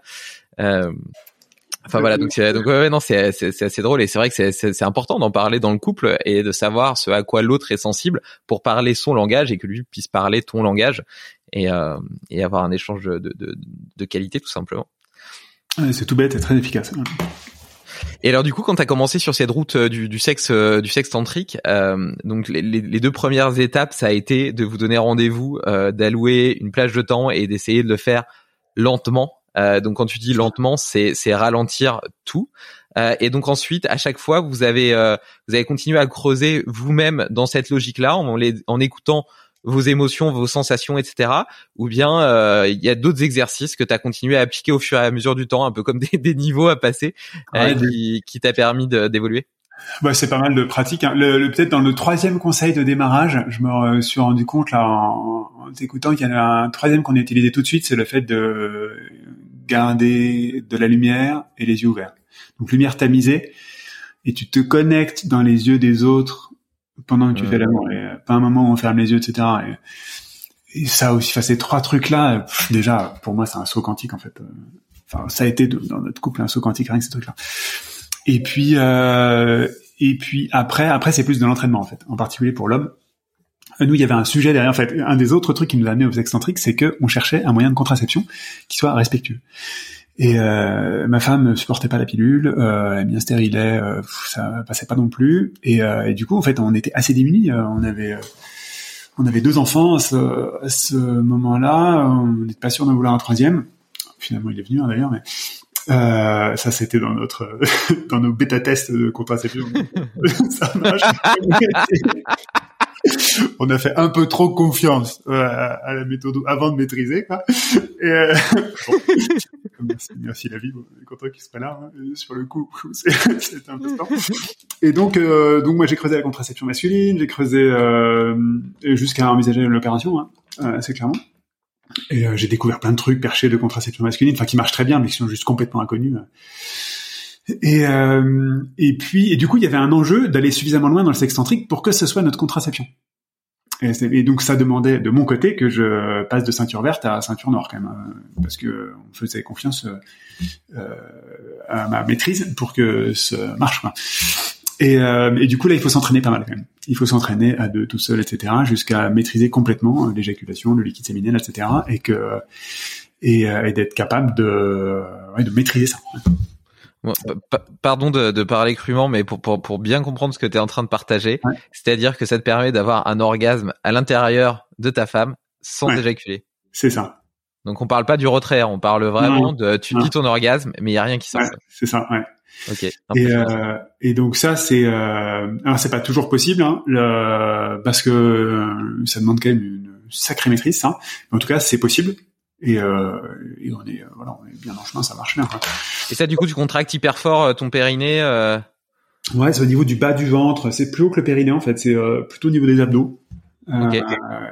contraction hyper forte et c'est comme s'il y avait une bascule qui se faisait dans le corps à partir du moment où la parce que c'est des orgasmes à répétition euh, enfin les orgasmes tantriques sont à répétition c'est-à-dire tu vas enfin tu, peux avoir un orgasme toutes les cinq minutes à partir du moment où ça décolle hein. Et euh, il peut en avoir deux trois quatre cinq ils sont de plus en plus forts donc il y a quand même un moment où euh, où c'est enfin soit tu arrêtes et ça va quoi. Enfin, je, on peut rentrer dans un truc un peu cru. Ça, on peut, ouais, euh, en tant qu'homme, euh, ah, moi, dans ma vie d'avant, euh, quand j'allais au bord d'un orgasme et que j'avais pas l'orgasme, ça faisait hyper mal aux couilles. Enfin, ça a hyper mal aux couilles. C'était extrêmement désagréable. Quand on bascule en mode tantrique, il y a plus du tout ça. On a un orgasme qui est du coup une espèce de, de décharge électrique dans tout le corps, qui est un orgasme extrêmement puissant, et on n'a plus besoin d'éjaculer pour que pour être bien après. Peut-être aussi pour ça que tu ressens pas cette perte d'énergie. Ah ouais, c'est très lié. En fait, de toute façon, la perte d'énergie, c'est l'éjaculation, c'est pas l'orgasme. Ouais.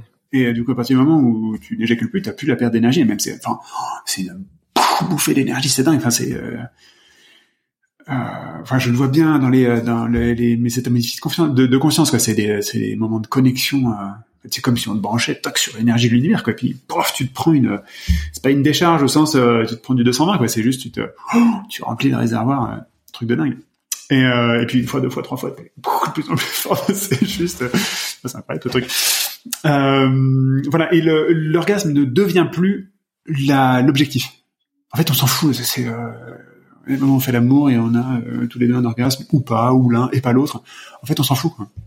Et euh, enfin, ça devient plus cet enjeu sur lequel moi je ressentais en tout cas une, une assez grosse pression avant.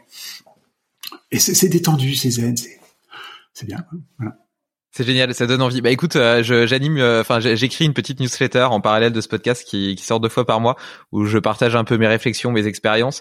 Euh, donc euh, je vais je vais creuser un peu tout ça et puis je ferai une je ferai une petite newsletter pour raconter pour raconter ce à quoi je serai arrivé d'ici d'ici d'ici quelques mois. Ok, cool. Voilà. Les bons bouquins, euh, L'amant tantrique euh, dans les euh, donc euh, Barry Long, euh, faire l'amour de manière divine, ça c'est à lire et c'est à lire en couple. Hein. Je, je l'ai acheté, ouais. Le donc le manuscrit de Marie Madeleine, ça complète, c'est moi, c'est pas technique, en tout cas ça donne une projection, je trouve c'est beau. Hein. Après que on, dissocie ou on associe avec les, les personnages historiques, en fait, on s'en fout. C'est une belle histoire. Euh, L'amant tantrique de Jacques Ferber, un cran plus technique et donc qui permet de, de donc c'est plutôt pour l'homme, mais c'est intéressant si les deux le lisent. Euh, ça m'a beaucoup aidé. Et lui, je trouve que Jacques Ferber, que j'ai rencontré, euh, il, il, anime des stages. J'ai jamais participé à des stages, mais je crois que c'est très bien les stages euh, tantrisme. Et, euh, et c'est pas les trucs où on fait l'amour. Euh, c'est pas une orgie. Non, non c'est juste extrêmement respectueux, c'est extrêmement beau, et, et c'est des stages par lesquels on travaille ce type d'énergie-là. Enfin, en tout cas, de ce que j'en ai compris. Bon, merci, merci pour tous ces outils. Je trouve ça, je trouve ça assez génial, assez incroyable qu'on puisse parler de, de tout ça sur un sur un podcast. Non, mais c'est vrai, tu vois, il y a, y a, quand même des il y a quand même des, des, tabous un petit peu et et je trouve que potentiellement, tu vois, ça dégrade un peu notre expérience de vie à tous que de pas partager euh, des choses importantes qui peuvent nous aider justement à, à, mieux jouir de la vie, avoir des rapports humains euh, plus qualitatifs et tout. On a parlé avant d'ayahuasca, euh, de de de pardon de euh, aller de trans, de sexe tantrique, tu vois, tous ces sujets-là qui sont parfois un petit peu laissés de côté parce que justement un peu perchés. Et eh ben quelque part, s'ils sont pas partagés, ils permettent pas non plus à quelque part à l'humanité de s'élever. Quand je dis de s'élever, c'est-à-dire vis-à-vis d'elle-même, d'être plus heureuse, euh, plus épanouie dans leur vie, tu vois. Euh... Attends, ça, oui, ça, ça, ça, me parle particulièrement ce que tu dis, parce qu'il y a quelques mois, j'aurais été incapable de partager, de partager ça publiquement. Eh ben, je, je te remercie de le faire. Ouais, Jusqu'en en, avril-mai, j'ai eu une, euh, euh, j'ai pris conscience de l'ampleur de la peur de déranger dans ma vie, de déranger en particulier les gens qui me connaissent pas. Euh, donc avait des impacts euh, dans mon boulot énormes, hein, parce que du coup ça m'empêchait de prospecter concrètement, euh, parce que j'avais peur de les bousculer. La plupart des méthodes que j'utilise sont des méthodes euh, un peu atypiques, etc. Et, ça me bloquait complètement. Et du coup, bah, j'ai mis cette peur dans le viseur comme je fais, puis pouf, fait péter la peur, etc. Et depuis, euh, bah, je suis euh, à la fois hyper joyeux, heureux, puis euh, enfin c'est complètement aligné pour moi d'aller partager ça. Mais euh, il y a six mois, ça aurait été impossible. C'est-à-dire, j'aurais pas dit un mot. Enfin, de toute façon, ce podcast n'aurait pas lieu, et j'aurais pas dit un mot de, de tout ce que j'ai partagé là. Tellement, enfin, j'aurais préféré crever, je pense. tellement ça m'aurait fait peur. C'est génial parce que du coup ça nous ça nous donne un exemple concret euh, d'une dissolution d'une peur. Est-ce que euh, tu serais capable de, de raconter un peu les étapes par lesquelles tu es passé pour euh, pour dissoudre cette peur là et puis en arriver à faire génération du tour self et limitless maintenant? Ouais. alors bah donc il y, a ce process de quand je détecte la peur, je la lâche pas. C'est comme si je la dans un, un, truc un missile de tête chercheuse, là, euh, je, je, je l'accroche la, peur et puis je alors je la mets pas forcément. J'arrête pas ma vie pour euh, tout consacrer à cette peur, mais en tout cas je la mets vraiment dans le radar. Et quand elle est dans le radar, ça veut dire que tout ce que je vais faire comme euh, accompagnement, je suis accompagné euh, en permanence par pas mal de monde, 3, 4, 5 personnes régulièrement, quoi que ce soit des coachs, des énergéticiens, etc. Enfin, dans mon entourage proche, ma femme m'accompagne, euh, mon équipière euh, est coach aussi, donc elle m'accompagne. J'ai plusieurs personnes qui, qui m'aident. Et donc ça veut dire que je vais mettre un peu le, le, bataillon en place sur le sur ce sujet. Euh, je participe régulièrement à des événements de euh, donc j'en organise, mais je participe aussi. Et il se trouve qu'à ce moment-là, il y avait un, un, événement de Tony Robbins en, en ligne. J'avais pas pu faire ces événements en, live. J'en avais fait d'autres du même style. C'est euh, des gens qui bossent avec lui, mais pas les, le sien. Et du coup, il avait son Unleash the Power Within en ligne. Ça annonçait 15 000 personnes sur Zoom, etc. Rien que pour l'expérience, je voulais y aller. Et euh, ça, ça, dure deux trois jours. C'est euh, en tarif, c'est anecdotique. Enfin, c'est quelques centaines d'euros pour euh, quelques jours. En tout cas, dans mon aquarium, c'est anecdotique. Et euh, du coup, j'y suis allé. Et puis, euh, il m'a fait faire des exercices de dev perso, des exercices de croyances limitantes, etc. Et les exercices m'ont ramené très fort à ça, à cette histoire de peur de déranger. Et puis il fait un petit exercice de, pour traverser la pour traverser la peur, désinguer une peur. Et du coup j'ai mélangé mes techniques avec les siennes et j'ai senti donc je me suis fait une bonne transe pendant le truc et j'ai senti que ça sautait. Euh, et quand sent que ça saute, ça veut dire que c'est comme si tu avais une paroi de, verre quoi devant toi et tu sens qu'elle explose le vol et qu'il n'y a plus rien comme résistance. Quoi. Et, euh, et après, quand, quand je vis ça, maintenant je sais, ok, j'attends de voir, il va se passer des trucs derrière. Quoi. Et puis, euh, et puis au même moment, enfin toujours synchronicité un peu rigolote. On pourra reparler de synchronicité après si tu veux, parce que c'est un gros sujet aussi. Donc synchronicité, c'est les petits hasards de la vie qui sont quand même tellement bien foutus que tu te demandes. Mmh. Euh, au même moment, il y a un, un, ancien client qui me rappelle en me disant, mais tu sais, à chaque fois qu'on faisait des sessions avec toi, c'était vraiment riche. Euh, là, j'aimerais bien qu'on en refasse, mais on veut pas une formation en fait. On veut, euh, juste que tu nous racontes euh, ce que tu as fait tes derniers mois. Et à mon avis, ça suffira largement. Donc moi je tombe un peu de mes, dans mon escabeau parce que euh, je suis quand même habitué à faire des formations hyper chiadées etc et donc je lui dis mais attends t'es prêt juste à me payer à me payer même relativement cher pour que je te raconte ce que j'ai fait de mes derniers mois et ça te suffit ouais c'est bon ouais et si je te dis 1000 euros la session d'une heure et demie c'est ok pour toi ouais c'est bon ouais ok bon j'ai vu que ça cliquetait par rapport à mon et puis je lui dis mais je peux te dire des trucs perchés c'est pas très grave là. Euh, ouais ouais c'est bon tu peux tu peux balancer euh, il n'y aura pas de limite quoi. Je suis dans une boîte qui est quand même assez euh, ils font du conseil pour des assurances tout ça ils parlent KD PDG enfin c'est quand même très très costard cravate très très propre et donc ça m'a libéré un cran de plus. Et puis et puis j'ai enregistré un petit podcast sur le un petit épisode, quoi, une demi-heure, trois quarts d'heure, euh, auprès de sur le cocon, sur le développement personnel, euh, le pardon, l'entrepreneuriat en tant que développement personnel, en tant que parcours de développement personnel. Voilà. Et en fait, j'ai constaté que ça résonnait très très fort ce sujet-là. Juste où je parlais comme ça, enfin je témoignais en mode podcast. Et puis la vie a fait que suite à ce podcast sur le cocon, euh, il y a eu un recontact qui s'est fait avec Mathieu Stéphanie que j'avais déjà euh, interviewé il y, a, il y a un an. Voilà, on avait passé une heure ensemble. Et je lui ai dit que j'avais fait un sujet sur le développement personnel radical Visiblement, ça l'a accroché. Je lui ai partagé mon CV de développement personnel radical en quelques lignes par mail. Il m'a dit, OK, on y va. On y va quoi? Bah, on fait un épisode. Ah ouais. Bon, bah, allons-y, quoi. Et zou, et puis un mois plus tard, j'étais dans son studio, euh, à pas bien me rendre compte de ce qui m'arrivait, et puis, euh, et puis voilà, quoi. Puis c'est parti comme ça. Et puis deux trois mois plus tard, tu t'en es toujours parmi. non, mais c'est juste dingue. Enfin, c'est, euh, des milliers de, ça, de, de, de, témoignages, de presque 2000 personnes là, qui m'ont connecté sur LinkedIn depuis. C'est, un des podcasts les plus écoutés en quelques mois. C'est un des, je crois, top 3 de, son podcast. Ça me dépasse complètement ce truc. Ça me dépasse complètement. Euh, mais ça pose quand même beaucoup de questions hein, parce que c'est pas du tout mon business en fait. Quand, quand t'as 100 000 personnes qui, à la porte là-dessus, tu dis euh, ouais, euh, ça pose quand même des questions un peu sur le positionnement de la boîte, peut-être. Ouais, comment je gère toute cette énergie, comment je transforme ça en opportunité tout en restant aligné avec euh, ce que j'ai envie de faire. C'est... Parce que c'est pas facile non plus quand t'es entrepreneur que tu vois une opportunité euh, de ben, de refuser parfois de, de la suivre parce qu'elle correspond pas à tes valeurs ou à ton alignement personnel ou, ou à ce que tu as envie de faire. Moi, en fait, pendant longtemps, quand je voyais des opportunités, si je me disais que ça allait marcher, ben euh, c'était plus fort que moi, tu vois, j'avais envie de le faire juste parce que ça allait marcher. Je me posais même pas la question euh, est-ce que ça va me rendre heureux? Est-ce que ça va apporter quelque chose à la société, au monde? Est-ce que ça a un intérêt ce que je fais, tu vois? Oui, bah, bonne grosse question. Ça, j'avais commencé à dire non assez, euh, assez très clairement pendant la période du Covid. Je me suis rendu compte qu'en fait, j'aidais des, euh, moi, je disais beaucoup trop oui et pas assez non et que ça me respectait pas vraiment. Et, euh, et donc, c'est euh, il y a un an, un an et demi, on a sabré 80% des personnes qui nous sollicitaient.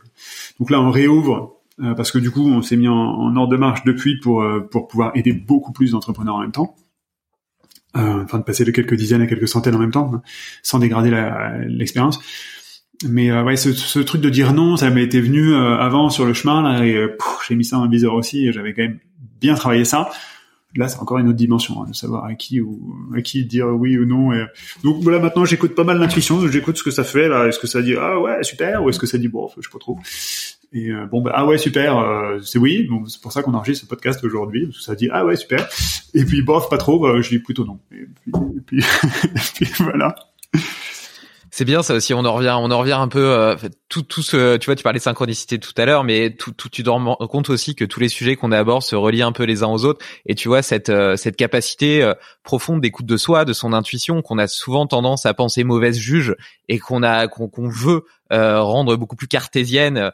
On, on, a peur de se remettre à notre jugement et donc on va toujours essayer de le conforter par toute une analyse qui en réalité parfois est complètement bidon parce que de toute façon elle est dotée d'un biais de confirmation qui fait qu'à la base t'essayais simplement de justifier ce que tu ressentais à l'intérieur de toi et que tu aurais simplifié largement la vie si tu t'écoutais un peu plus à la base. Oui, carrément. Et j'ai une clé de, une clé de lecture et une métaphore là-dessus, sur cette, euh, cette intelligence émotionnelle. Le, dans cette histoire d'aquarium, il y a, euh, c'est comme si on avait un programme à l'intérieur qui nous poussait à donc, enfin, rester dans l'aquarium.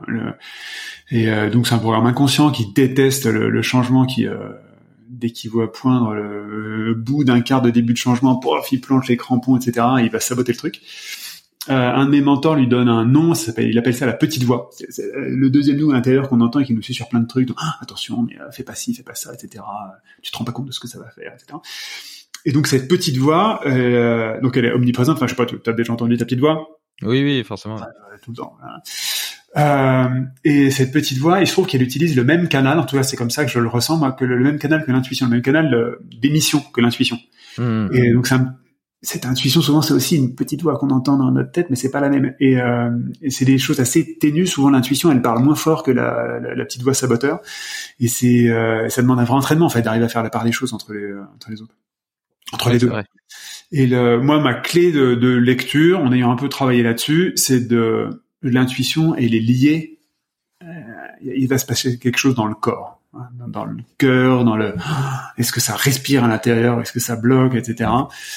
Et, euh, elle va plutôt être liée à des émotions de joie plutôt que de peur, donc une émotion agréable plutôt que désagréable.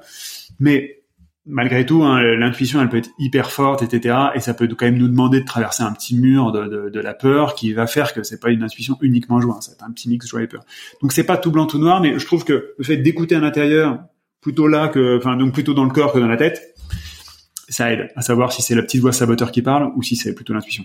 Ça te parle Ouais, bah oui, complètement. Comme tu le dis, euh, l'intuition en général, elle est plutôt liée à l'enthousiasme. Tu vois, elle va donner de l'énergie. Tu vas sentir les poils de ton dos qui s'hérissent et tu vas avoir envie d'y aller. Et après, c'est là où la petite voix saboteur, elle arrive, qui est plutôt dans le négatif, qui dit mais non, tu vas pas y arriver, qui te met des pensées limitantes et tout, qui essaie de te maintenir justement dans ton aquarium parce qu'elle a pas envie que tu ailles plus loin et que tu ailles découvrir autre chose. Donc, euh, je trouve qu'il y en a quand même qui est vachement associé au champ lexical du, de, de la positivité et l'autre beaucoup plus au champ lexical de la négativité de manière générale. Ouais, ouais, en tout cas, c'est une bonne, euh, c'est un très très bon premier filtre. Après, ça fait pas toutes les euh, tout le filtrage, mais c'est un excellent premier filtre. Et du coup, toi, dès que t'entends ton ta petite voix saboteuse, ça fait un petit ding dans ta tête, et un peu comme je te disais tout à l'heure, quand on toque à mon aquarium, que j'entends euh, que j'entends toute cette voix qui dit rejette en bloc ce qu'il dit, et là, je me dis c'est une occasion d'aller dans son aquarium. Euh, c'est un, un voyage et c'est une chance en réalité que l'autre m'offre de découvrir autre chose. Et donc toi, quand t'entends ce petit saboteur qui vient toquer, tu te dis ça y est, c'est vers là où je dois aller, c'est le, le, prochain, la, prochaine step que je dois passer. Et au final, plutôt que de te faire peur ou de ou de te bloquer à l'intérieur, ça donne au contraire l'élan et l'envie euh, d'aller dépasser ce truc-là. Ouais, alors c'est pas si systématique que ça. C'est euh, la, première étape, moi, c'est de la remercier. la toute première étape, c'est de la, c'est de l'écouter, de reconnaître qu'effectivement cette petite voix existe et m'a dit un truc plutôt que de balayer, de mettre un mouchoir dessus. Euh, et donc souvent je le verbalise. Hein, ok, ah tiens, je reconnais que euh, j'ai ça là qui est en train de se, qui est en train de se dire, de se jouer dans ma tête. c'est assez fréquent que je le partage avec soit en gros les personnes qui m'accompagnent près ou de loin. Hein. Euh, ça permet de, reconnaître encore un cran de plus, le côté un petit peu partagé au monde. Euh, et, euh, souvent déjà ça calme la petite voix, hein, rien que le fait de lui laisser de la place, ça la calme. Je la remercie assez régulièrement parce que je sais que c'est un mécanisme de protection qui m'a été utile dans plein de cas, donc c'est plus forcément, souvent c'est périmé donc ça a été utile et ça se maintient même quand c'est plus utile. En tout cas, je sais que ce mécanisme-là a eu sa, place et sa valeur à un moment donné, même si je suis pas conscient de quand, comment, etc. Donc je leur remercie, j'ai une vraie gratitude pour cette petite voix. Et puis après, selon le, euh, j'écoute un peu ce que ça me fait en fait que cette petite voix soit là. Il y a des moments où je me dis putain mais ça me fait chier, sérieux, c'est pas moi ça. Il y a aucun moyen que je continue avec cette petite voix. Puis il y a des moments où je me dis oh en fait cette petite voix, euh, oh, bah, pas si mal quoi. Oui je vois ce que ça m'empêche de faire je suis plutôt à l'aise avec ça. Du coup, tu vois, c'est pas systématique. À chaque fois que je l'entends, je dis ok, je vais te désinguer la gueule, etc. Euh, non, j'écoute d'abord de savoir si je suis ok ou pas avec cette, euh, cette petite voix. Et si je suis pas ok, par contre, effectivement, euh, ce sujet-là va dans le viseur. Pardon, ce sujet-là va, va, dans le viseur et puis euh, et puis tôt ou tard, il il se dissout. Et cette écoute de ton dialogue intérieur, je suppose que tu essaies de le faire un peu pour tout, aussi pour la pour la colère, pour le stress, par exemple, euh, simplement accepter le fait que tu es stressé plutôt que d'être en train de combattre et de, de rejeter le truc en disant non non, je suis pas stressé, d'essayer de te convaincre de l'inverse, juste accepter le fait oui, je suis stressé, mais ça va aller, etc. Tu vois. Ouais. Euh, oui, alors il y a des moments où j'arrive plus ou moins à le faire que d'autres, mais oui, donc il y a la, la phrase que je qu'on m'a enseignée que j'utilise beaucoup, c'est je reconnais et j'accepte. Telle émotion. Je reconnais et j'accepte que là, je suis à un niveau de stress euh, qui me dépasse complètement. Je reconnais et j'accepte que je suis en colère. Je reconnais et j'accepte que je suis triste. Je reconnais et j'accepte, etc. Donc, soit je reconnais et j'accepte une émotion, soit je reconnais et j'accepte un comportement. Et donc, c'est ça, ça fait le boulot de, de, de laisser cette place à la petite voix. Et puis après, soit je, juste le fait de reconnaître et d'accepter, ça, ça dissout, soit j'ai des techniques pour aller, euh, aller sortir. Donc, le, le, il y a une technique qui marche très bien, qui est le fait de prendre un bain. c'est comme si je me baigne dans une baignoire remplie de cette émotion-là, donc de la colère, de la peur, ou, du type de colère ou du type de peur que je ressens à l'instant T. Et euh, de baigner, de ressentir cette colère-là, cette peur-là, jusqu'au bout des doigts. Ça veut pas dire que je vais me mettre en, rage en fait, hein, parce que la colère, elle est, euh, on peut être ça peut être une colère extrêmement froide. Et c'est plutôt quand je prends un bain, c'est plutôt un bain cette colère froide. Et après de la souffler, donc une grande respiration et c'est comme si je l'expulsais, ça marche extrêmement bien. Donc euh, c'est dingue à quel point c'est simple, à quel point ça marche bien ce truc-là. Euh, se, permettre vraiment de vivre de vivre nos émotions plutôt que de les de les de les garder prisonnières à l'intérieur de nous et qu'elles continuent à nous consumer. J'avais entendu une femme qui disait que euh, euh, le, le, fait d'être euh, en colère, c'était une des choses les plus délétères qui existent parce que t'étais pas seulement en colère sur le moment présent, mais que ça allait continuer à t'impacter, impacter ta physiologie, ton cerveau, etc. pour 5-6 heures suivantes. Et je pense qu'en réalité, si on fait ce que tu fais, c'est-à-dire qu'on s'autorise à vivre nos émotions, et quand je dis les vivre, c'est les vivre intellectuellement. On n'est pas obligé d'aller taper sur les autres ou taper dans les murs. Non, non, ça c'est une réaction à l'émotion. Et eh ben, ça permet d'extérioriser et donc d'éviter de la garder à l'intérieur de toi, d'éviter qu'elle continue à te consumer. Or, on a toujours le réflexe inverse qui est d'essayer d'être justement dans, le combat en disant non, je dois toujours être euh, entre guillemets euh, sur une ligne. Il faut pas qu'il y ait de haut, faut pas qu'il y ait de bas. Il faut que je reste normal, tu vois, dans cette belle voie du milieu et, euh, donc que je m'interdise de vivre ma joie, mon excitation, ma colère, ma tristesse, ma peur. Mais clairement, on est on est la plupart d'entre nous, en tout cas, on est conditionné à être complètement handicapé de nos émotions. Moi, j'ai reçu aucune éducation émotionnelle avant 35 ans. Et donc, pendant toute mon, enfance, ma, petite enfance, mon enfance, euh, vie d'adulte, c'est ben un homme ça pleure pas, euh, euh, ça se fait pas d'exposer ses émotions, machin que ce soit en famille, au boulot, etc. Et, euh, et c'est dramatique. Hein. Enfin, c'est vraiment. Et, euh, donc nos, nos parents, mes parents ont fait du mieux qu'ils ont pu parce que eux-mêmes ont été conditionnés comme ça. Ils ont juste Mmh. transféré. Quoi. Ils ont fait ce qu'ils ont pu, très bien. Enfin, j'ai une vraie gratitude pour ce qu'ils ont fait. Et je me rends juste compte que bah, il y a des sujets sur lesquels euh, moi je peux faire le boulot et euh, que eux n'ont pas forcément fait. Et c'est euh, effectivement on stocke en fait. Et, et le- je veux bien faire la différence entre l'émotion et la réaction face à l'émotion.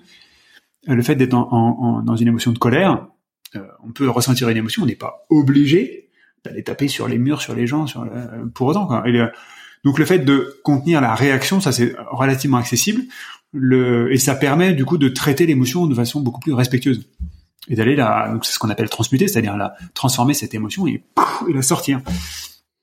Euh, sinon on stocke, et quand on stocke, bon, ça donne des maladies. Quoi. Enfin, si je fais le schéma un peu rapide, euh, euh, des maladies, euh, enfin la plupart des maladies sont psychosomatiques en fait. Euh, ils sont donc c'est pas juste parce que ça va pas bien que je vais être malade, mais c'est parce que je stocke, je stocke, je stocke depuis des dizaines d'années qu'à force, ouais, ça se transforme en maladie.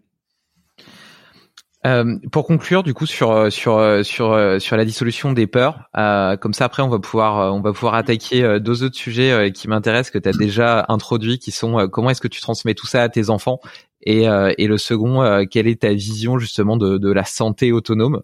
Mm. Euh, euh, si on reprend un petit peu le process, déjà ça part d'une réelle et sincère écoute de soi, parce qu'il faut avant de pouvoir dissoudre une peur, il faut déjà en avoir conscience. Je pense que beaucoup de gens déjà ont pas conscience. Enfin, ils ont peur, par exemple, des araignées, ça ils le savent, mais ils ont pas conscience des choses, des boulets qui se traînent aux pieds et qui les qui les empêchent d'avancer. Tu vois, ils ont pas conscience de ces peurs-là, elles sont pas conscientisées. Donc la première étape, ça serait de prendre conscience de nos peurs, de les identifier clairement et d'accepter qu'elles existent pour pouvoir les affronter. On est d'accord? Ah, on est d'accord, et c'est même, euh, on peut même aller un cran plus loin. C'est c'est Issa Padomani qui, qui utilise cette image-là de rester avec, c'est-à-dire le- s'asseoir sur le banc dans un jardin Mm. public avec cette peur à côté, comme un bon vieux pote, et rester avec cette peur. Ça, c'est pas juste reconnaître intellectuellement en deux secondes. Mm. Oh, mais c'est bon, j'ai reconnu que j'ai peur. Non, tu t'assois à côté d'elle et tu lui fais un câlin. ouais. Euh, tu lui fais un câlin jusqu'à euh, ce que, que cette acceptation-là, ce soit pas juste dans la tête, mais que ce soit complètement intégré dans ton corps, que cette peur existe et même que tu la travailles sans doute depuis tout petit, depuis des années, etc. Sa première bonne grosse étape, ouais. Et euh, ça fait déjà un bien fou, en fait. Si tu peux en parler, allez, fin de première étape, début de deuxième étape, quoi, en parler avec un, ami, un, proche, etc. En fait, je crois que j'ai pris conscience que chez cette peur-là, il y, a, un côté déclaration au monde qui est ultra libératoire. Enfin, toute la, plupart des méthodes de libération émotionnelle embarquent de près ou de loin de la déclaration au monde, c'est-à-dire le fait de partager à une, deux, trois, quatre personnes cette réalité-là, de soit le trauma qu'on a vécu, soit l'émotion que ça engendre chez nous, soit le, le, soit les comportements du coup qui ont été induits par ce trauma, etc. Et donc, bah, le fait juste de partager la peur, c'est un, un- ça fait un petit bout du chemin. Hmm. Et donc la, troisième étape qui serait peut-être euh, facultative, ça serait le fait euh, de vivre un état de transe. Alors la transe c'est une technique un peu de, libération émotionnelle, mais c'est pas la seule. Y a et c'est quand même plutôt une des techniques les plus non, ça dépend. Avancée. La, la, la transe autonome, ça fait partie quand même des techniques assez avancées. Quoi. La transe accompagnée, par exemple, en respiration holotropique, c'est complètement accessible. Euh, il y a vraiment, il y a, y, a, y a tout un panel, ça fleurit. Moi, ça me réjouit énormément, ça de voir depuis dix ans la quantité de méthodes de libération émotionnelle qui, qui fleurissent de partout. Euh, Parce qu'en fait, euh, jusqu'à il y a dix ans, on avait euh, la psychanalyse qui marche quand même pas très bien pour ça, qui renforce plutôt le problème que ça ne les libère. On avait les, euh, les approches psychologiques qui sont un peu molles. Enfin, pour moi, ça vient gratouiller, mais ça, ça va pas très très loin. Et là, ces approches de libération émotionnelle, c'est des outils qui permettent en quelques heures maximum, en fait, d'aller désinguer des trucs qu'on trimballe depuis euh, des dizaines d'années. C'est juste dingue, le potentiel, c'est dingue. Et donc, il y en a qui sont plutôt par la tête. Il y a une méthode qui s'appelle Feston, qui passe plutôt par la tête. Donc, ça consiste à verbaliser pas mal de choses, euh, écrire. euh, donc, moi, j'ai pratiqué ça. Euh, il y a une méthode, il y a des méthodes qui passent par le corps, comme euh, NERTI, N-E-R-T-I. Euh, il y a des méthodes, il y a des accompagnements comme euh, bah, celui que, que propose ma femme. Euh, c'est génial et à chaque fois c'est soit accompagné, soit autonome, soit mais ça fleurit partout quoi. Et c'est extrêmement puissant. Et donc euh, bon, voilà, euh, c'est pas forcément une méthode qui va faire la panacée sur toutes les, qui va être la panacée sur toutes les peurs, mais en allant creuser ces sujets-là, une, deux, trois méthodes, et puis en allant, c'est comme des, des coups de burin qu'on va mettre autour de la peur. Quand il y a un moment, où elle finit par sauter. Coup, ouais, pour ceux qui commencent, c'est pas en deux minutes que, va, que ça va sauter, hein, mais c'est quand même qu'en quelques heures cumulées, quoi. C'est, que dalle hein, par rapport à, l'impact d'une peur dans une vie. Quoi. Et la quatrième et dernière étape, du coup, ça serait de, de s'y confronter réellement, c'est-à-dire d'élargir notre zone de confort en faisant euh, bah, potentiellement la chose qui nous faisait peur à la base, quoi. Ouais, alors, mais c'est même, euh, c'est même, ça, ça, dépend en fait des méthodes. Le, le fait d'aller, euh, d'aller, il y a des méthodes qui permettent de désamorcer, des méthodes qui permettent de dissoudre. Si je résume, la méthode qui permet de dissoudre, ça fait disparaître la peur. Et donc, t'as même plus besoin de faire le truc parce qu'en fait, Mmh. Là, j'ai l'exemple de quelqu'un qui est accompagné par ma femme, qui, euh, qui avait peur, une peur panique de rentrer dans des magasins. Euh, c'est quelqu'un, euh, voilà, entrepreneur, etc., qui a une vie euh, en apparence tout à fait normale, et pourtant, en fait, il est incapable de rentrer dans un resto ou dans, un magasin, le, premier, pas possible. Et et bah, sa peur a disparu. Aujourd'hui, il se demande, il sait même plus pourquoi elle s'est bloquée. Quoi. il sait même plus pourquoi ça bloquait. Donc il constate que non seulement il peut rentrer dans un magasin, un resto, mais il ne sait plus pourquoi ça bloquait. Ça efface complètement. Ça, je l'ai vécu plusieurs fois. Ça, c'est dissous dans la peur. Désamorcer la peur, ça va être juste de couper le lien entre la peur et la réaction automatique qu'on a, pour reprogrammer une réaction euh, qui nous convienne plutôt que la réaction conditionnée. Euh, ça, c'est euh, plus simple souvent à faire que la dissolution de la peur. Et, et ça passe par effectivement le, le, fait de se préparer un peu mentalement et puis de traverser le, le ce, ce, ce, nouveau comportement et cette peur un peu comme un guerrier. Mais c'est plutôt plus facile. Hein. Hmm. Ça parle, ouais. Donc le, une, fois qu'on a qu'on bosse sur cette peur, soit on va vers le dissoudre, soit on va vers le désamorcer. Les deux fonctionnent. Le dissoudre, c'est un peu ad vitam aeternam. Le désamorcer, ça aura peut-être besoin d'un peu de rappel. Super. Et euh, on est on est d'accord que toutes ces peurs qu'on a euh, adultes, elles viennent le plus souvent de, de notre enfance, expériences de vie qu'on a vécues, de l'éducation qu'on a reçue de nos parents, de l'école, de, de toute la culture aussi. Euh, des des euh, on peut parler par exemple des quatre accords Toltec et de, de, de ce que la la société nous oblige à penser entre guillemets, et puis après qui crée une espèce de de carcan qui nous oblige à vivre d'une certaine façon, justement de mettre à mettre en sourdine nos émotions, à pas s'autoriser à vivre tel qu'on a envie de vivre à ne pas laisser extérioriser euh, ce qu'on ce qu'on ressent, toute l'énergie qu'on a à l'intérieur de soi. Euh, toi, comment est-ce que tu euh, veux montrer un chemin différent à tes enfants? Comme je le disais, je suis père d'une d'une fille de 11 mois, donc je un an d'ailleurs, elle va avoir un an samedi. je me pose déjà des questions sur l'avenir que j'ai envie de lui offrir.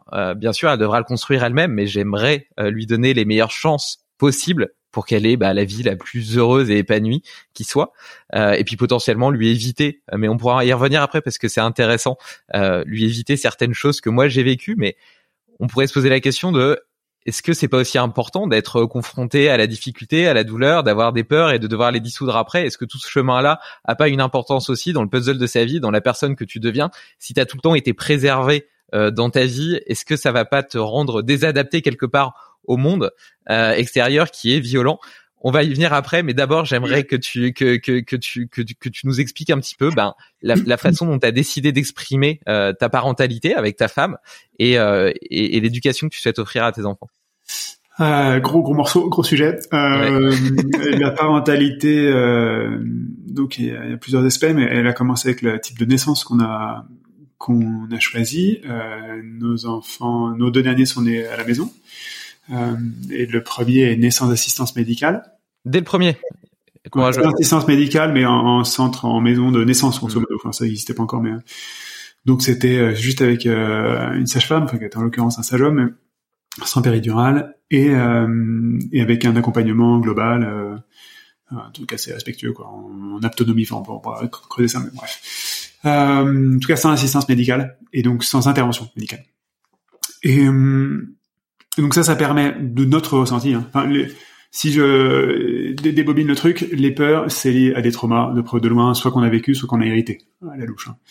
Euh, on en a hérité beaucoup, on en a vécu beaucoup dans la petite enfance. Quand je dis trauma, c'est vrai que j'ai pas précisé ce que c'était depuis le début, mais c'est pas forcément des trucs hyper trash, d'abus, etc. Il y en a, hein, et il y en a énormément, hein, c'est colossal. Hein, le, le, enfin, ouais, j'hallucine de voir le nombre de personnes concernées par les traumas, pas par les abus. Mais néanmoins, le fait d'avoir perdu son doudou, c'est aussi possible de le vivre comme un trauma. Hein. Donc, euh, c'est pas forcément des trucs dramatiques euh, vu de l'extérieur. Euh, on en a tous une tonne, hein, une tonne dont on a pour la plupart pas conscience parce qu'on a des programmes très très bien faits qui vont enfouir ces traumas-là. Et la plupart de nos peurs sont des mensonges qu'on invente pour colmater le trauma. Et, euh, et, ça peut être des, des, peurs qui sont directement liées, ou ça peut être des peurs qui sont très loin. Donc genre la peur des araignées, en fait, euh, c'est en fait une peur assez typique qui permet de, de colmater un trauma qui n'a rien à voir. Hein, de, je sais plus si c'est l'abandon, etc. Mais le, enfin, il existe quelques cartographies de, de, quelques mappings de ces de ces traumas. C'est intéressant. Euh, donc, ceci étant dit, comment est-ce qu'on fait pour euh, pour limiter euh, dans notre parentalité là les, les, les, peurs de nos enfants, les traumas de nos enfants?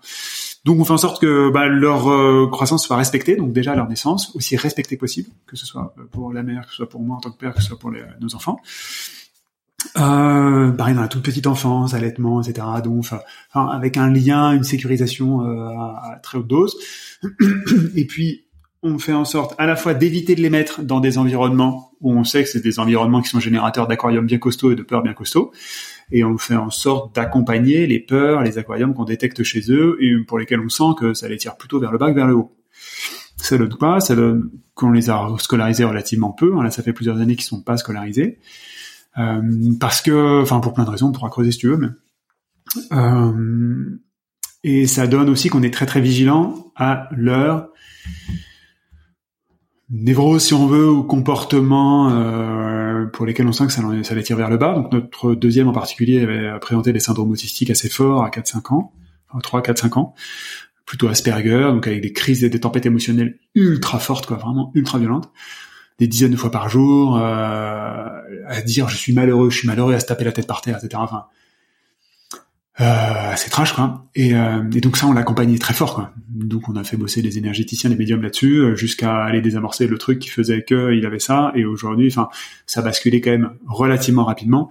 Aujourd'hui, c'est un enfant souriant, heureux, épanoui. Euh, et voilà. Et on a au passage mis en veilleuse une espèce de capacité médiumnique qu'il a, euh, parce qu'en fait, il était pas capable de, de l'assumer. Et ça m'émeut vachement de parler.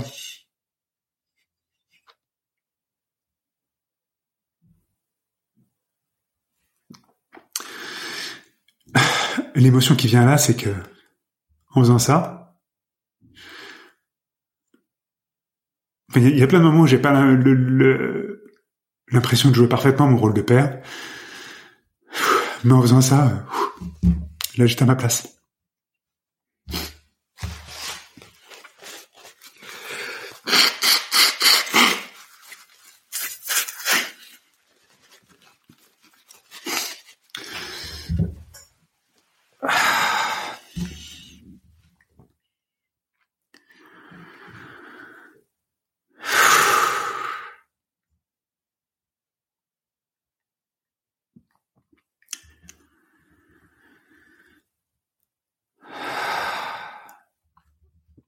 Voilà ce que je viens de faire là, je viens d'accueillir l'émotion qui est venue.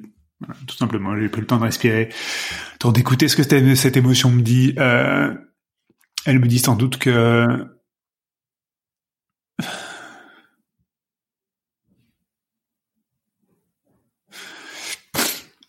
euh, que quand je fais ça pour mon fils, je suis à ma place. Ma femme a encore plus contribué que moi. J'ai une gratitude infinie pour pour ce qu'elle a fait là-dessus. Et euh, et le fait de partager ça, je suis à ma place aussi. Je pense que j'ai sauvé la vie de, enfin, on a sauvé la vie de notre fils en fait, en faisant ça.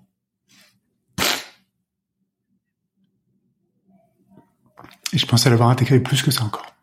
C'est cool. Euh, donc on fait ce genre de boulot là qui est exigeant, c'était extrêmement dur. Hein. Les, les, euh, quand il avait ouais, 3, 4, 5 ans, c'était euh, honnêtement c'était extrêmement dur. Parce que 30, 40 tempêtes émotionnelles par jour pour un enfant de cet âge-là, c'est sport.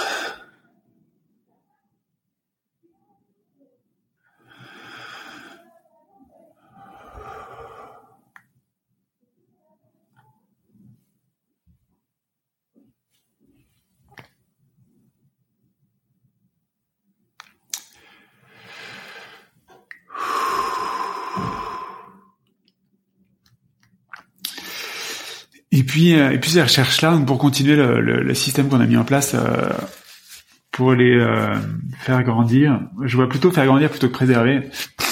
C'est qu'on a pris conscience de cette violence, enfin, ce qu'on appelle la violence ordinaire, c'est-à-dire la violence éducative qu'on voit partout, hein. à l'école, dans la condescendance envers les enfants en général, le fait que bah, ce soit normal que normal que dans une cour de, enfin considéré comme normal que dans une cour de récréation, les enfants se tapent dessus, considéré comme normal de niveler un peu, euh, de ne pas spécialement respecter en fait les, les, besoins de, des enfants, considérés comme normal que qu'un enfant dans une école puisse aller pisser que quand on lui euh, autorise à aller pisser, etc. Donc ça, on a pris conscience de l'ampleur de la violence éducative qu'il y avait dans des écoles qui étaient pourtant bien autour de chez nous. Hein.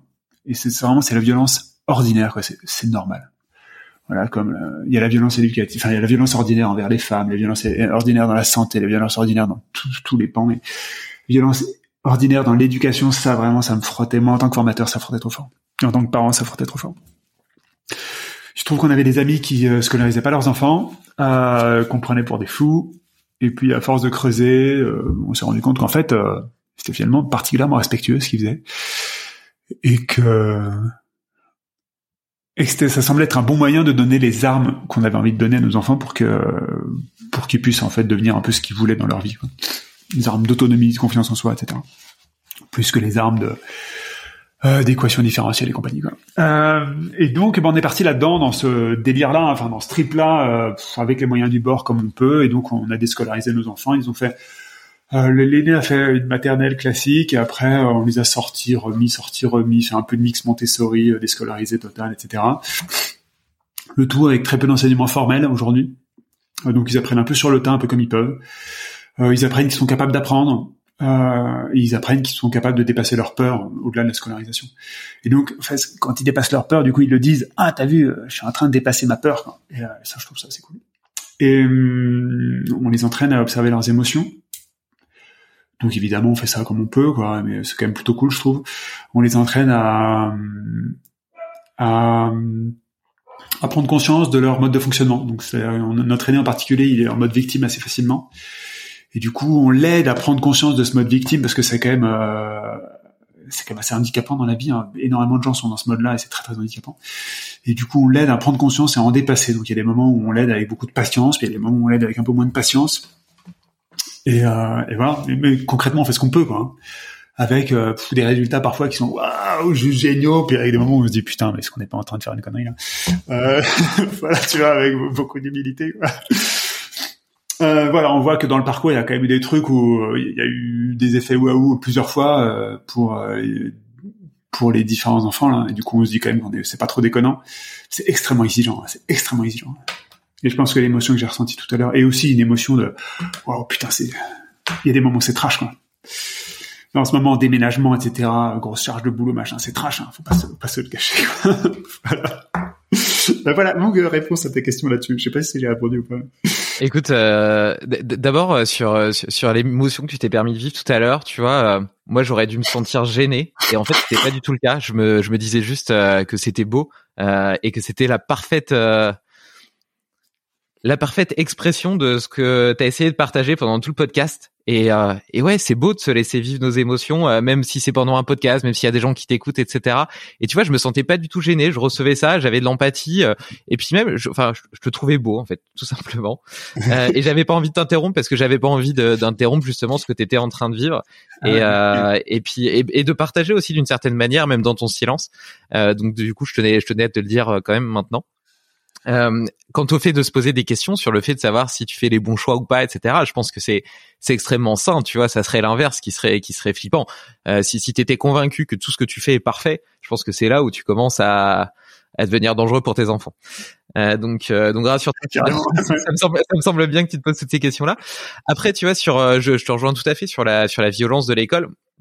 Moi, je euh, je me souviens en CM2, j'ai eu un CM1 pardon, j'ai eu un professeur, il s'appelait Renaud, professeur du coup qui faisait toutes les matières et euh, c'était mon héros. J'étais quelqu'un d'extrêmement curieux et euh, j'avais l'impression qu'il savait tout sur tout et je posais tout le temps énormément de questions. J'avais envie de tout faire, j'étais intéressé et curieux de tout et et vraiment tu vois j'avais cette cette beauté, cette innocence, cette énergie, cette envie de découvrir et d'apprendre qui était qui était belle, pure et sincère, tu vois.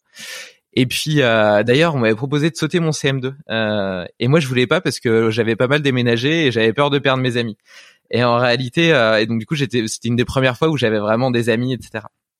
Et quand je suis arrivé en sixième au collège, mon oncle m'avait acheté des, des mocassins, tu vois, bien cirés, bien beau, bien brillant, et c'était une petite école de Bretagne, tu vois, pas du tout le genre de chaussures que portaient les autres élèves, et tout le monde s'est moqué de moi.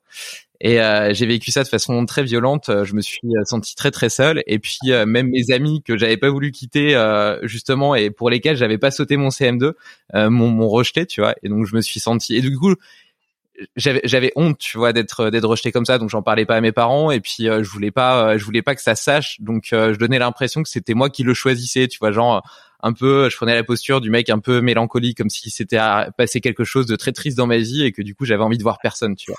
Mmh. J'allais pas manger le midi, etc. Enfin, tu vois, c'est, c'est, c'est, j'ai vécu ça vraiment de façon extrêmement violente, d'autant plus que j'étais euh, jusque là, je pense que j'avais été préservé un peu de la, de, la, de la, méchanceté, de la dureté du monde, et, euh, et j'étais un peu idéaliste, tu vois. Je pensais pas du tout que, que ça pouvait se passer comme ça. Moi, je pensais que tout le monde était doté de belles et de de, bonnes intentions. Et euh, donc ça, ça a vraiment été une double violence, la violence de le vivre et la violence aussi de comprendre que, que le monde était comme ça, tu vois.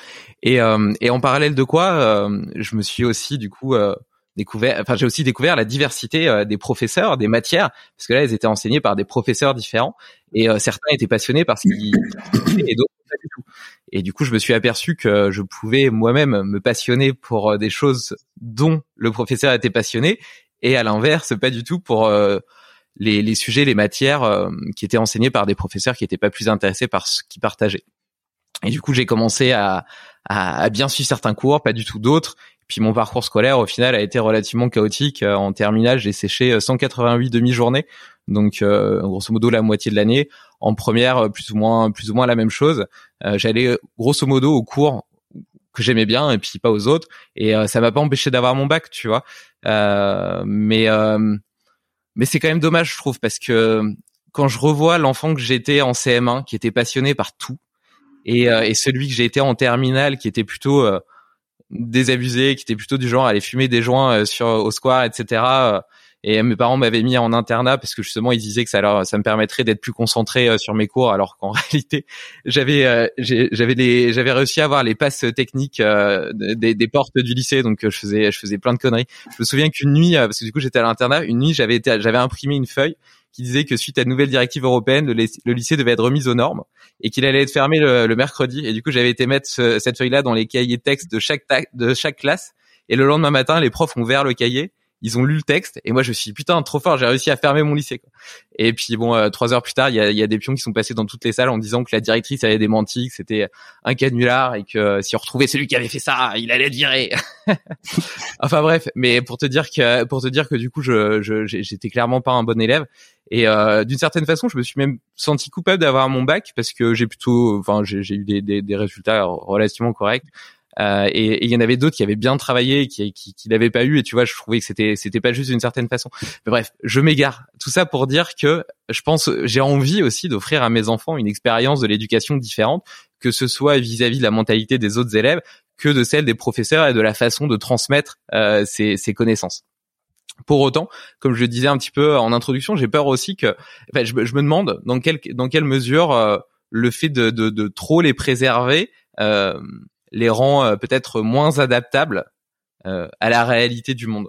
Comment est-ce que tu vois, tu penses pouvoir euh, les protéger de, de, de, de cet écueil? Comment est-ce que tu leur offres aussi toute la diversité des contacts sociaux qui les aident aussi à se construire euh, et dont ils peuvent peut-être pas jouir à la maison? Ouais, ouais, plein de magnifiques sujets. euh, alors, euh, si je suis un peu cash, hein, pour moi, l'école est une fabrique de soumission librement consentie. Donc pour moi, l'école telle qu'elle est, l'école primaire en particulier, le collège aussi, le lycée tout autant en fait, conditionne les euh, enfants à obéir plutôt qu'à écouter leurs émotions, leurs besoins et à faire en sorte de trouver un moyen de les respecter. du coup, quand tu utilises le mot préserver, euh, préserver de quoi hein? Et euh, est-ce que qu'en mettant pas mes enfants à l'école, est-ce que je les préserve hmm, de confrontation, de frustration, etc. Est-ce que je les préserve de ce cadre-là qui est formatant dans un... Moi, j'ai mis dix ans à me défaire de ça. Dix ans, euh, dix ans de boulot, euh, de développement personnel pour me défaire du rapport à l'autorité, pour me défaire du fait de faire les choses pour faire plaisir à un tiers d'autorité plutôt que me faire plaisir à moi et, et juste écouter ce que j'avais à l'intérieur. Et, euh, du coup, si je peux le préserver de ce reformatage, je suis plutôt heureux. En tout cas, c'est comme ça que je le vois. Le, ce que j'ai, ce sur quoi on essaie de souffler, c'est sur leur enthousiasme. C'est-à-dire que ils sont passionnés. Tous les enfants sont pas passionnés, mais euh, en tout cas, les nôtres le sont plutôt. C'est ni bien ni mal. C'est juste que c'est un, un, atout de dingue, je trouve. Et, euh, et du coup, on, essaie de faire en sorte de préserver ça. Ça veut dire quoi? Ça veut dire que quand ils sont enthousiastes sur un sujet, on essaie de le nourrir. Est il est enthousiaste sur les fossiles. Voilà, il a 11 ans maintenant, ça fait 4-5 ans qu'il est juste dingue sur les fossiles, la géologie, ce machin-là. Du coup, on fait l'effort d'aller le mettre dans les, les, les conditions pour qu'il puisse nourrir cette passion-là nourrir cet enthousiasme-là et donc euh, ancrer, tu vois, engrammer dans son corps le fait que quand il est enthousiaste, c'est beau ce qui se passe. Et ça lui donne une puissance, une énergie qui fait que bah, en fait, il s'est embarqué des gens. C'est un leader né. Enfin, je sais pas si c'est un leader né, mais en tout cas, le fait qu'il ait euh, soufflé sur cet enthousiasme fait qu'il est capable d'embarquer des gens parce qu'il les embarque à l'enthousiasme hyper facilement. Autant de choses qui étaient éteintes à l'école quand il allait à l'école. et je vois bien que c'était euh, c'était euh, c'était des pelletés de sable qui se prenaient sur cet enthousiasme-là. Donc moi j'ai donc il y a plein de questions académiques, etc. De euh, est-ce qu'ils vont être aussi bons académiquement que ce qu'ils auraient été, j'en sais rien.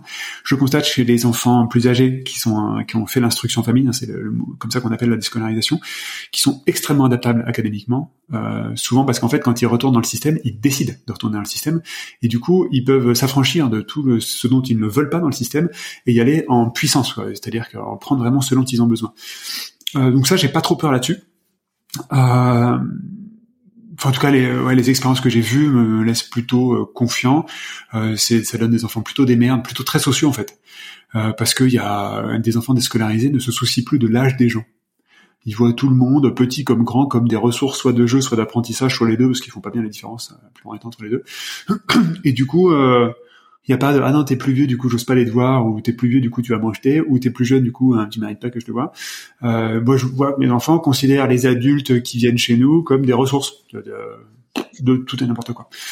Euh, concernant ce qu'on appelle la socialisation c'est-à-dire le fait de de faire en sorte que nos enfants soient en contact avec le monde extérieur ben on le délègue plus à l'école on s'en occupe nous-mêmes euh, ça veut dire qu'on va être particulièrement attentif à des petites amitiés de passage pour les euh, pour les faire fleurir. Euh, ça veut dire que bon, on s'en occupe quoi. Donc ils n'ont pas des milliards d'amis, ils en ont quelques-uns de bonne qualité. Ils ont une capacité à s'en faire qui est extrêmement forte. il se trouve qu'on a une fratrie qui marche très très bien et qui s'auto nourrit très très fort. Donc là, par exemple, le fait de déménager, ça n'a pas été vraiment un sujet. Il y a quelques amis qui sont déçus parce qu'ils vont, on a fait 1000 kilomètres là. Du coup, il y a plein de gens qu'on va beaucoup moins voir. Hein bon bah euh, en fait ils s'en sont déjà fait d'autres là. On est là depuis un mois ils sont déjà fait de très bons autres amis et, euh, ça marche comme ça. Euh, on leur on essaie de rencontrer des gens très très différents. Donc dans nos amis il y a des gens qui sont au RSA puis il y a des gens qui sont entrepreneurs à succès et ils viennent à la maison et on en parle et, on parle de tout ça. Et ça me j'ai l'impression qu'on a en fait une mixité sociale bien plus avancée que ce qu'ils auront à l'école. Voilà on fait ce qu'on peut autour de ces trucs là et mais on s'en occupe par contre, hein, et ça demande un peu d'énergie, un peu de temps. Ça résonne ce que je te dis, ça te complètement.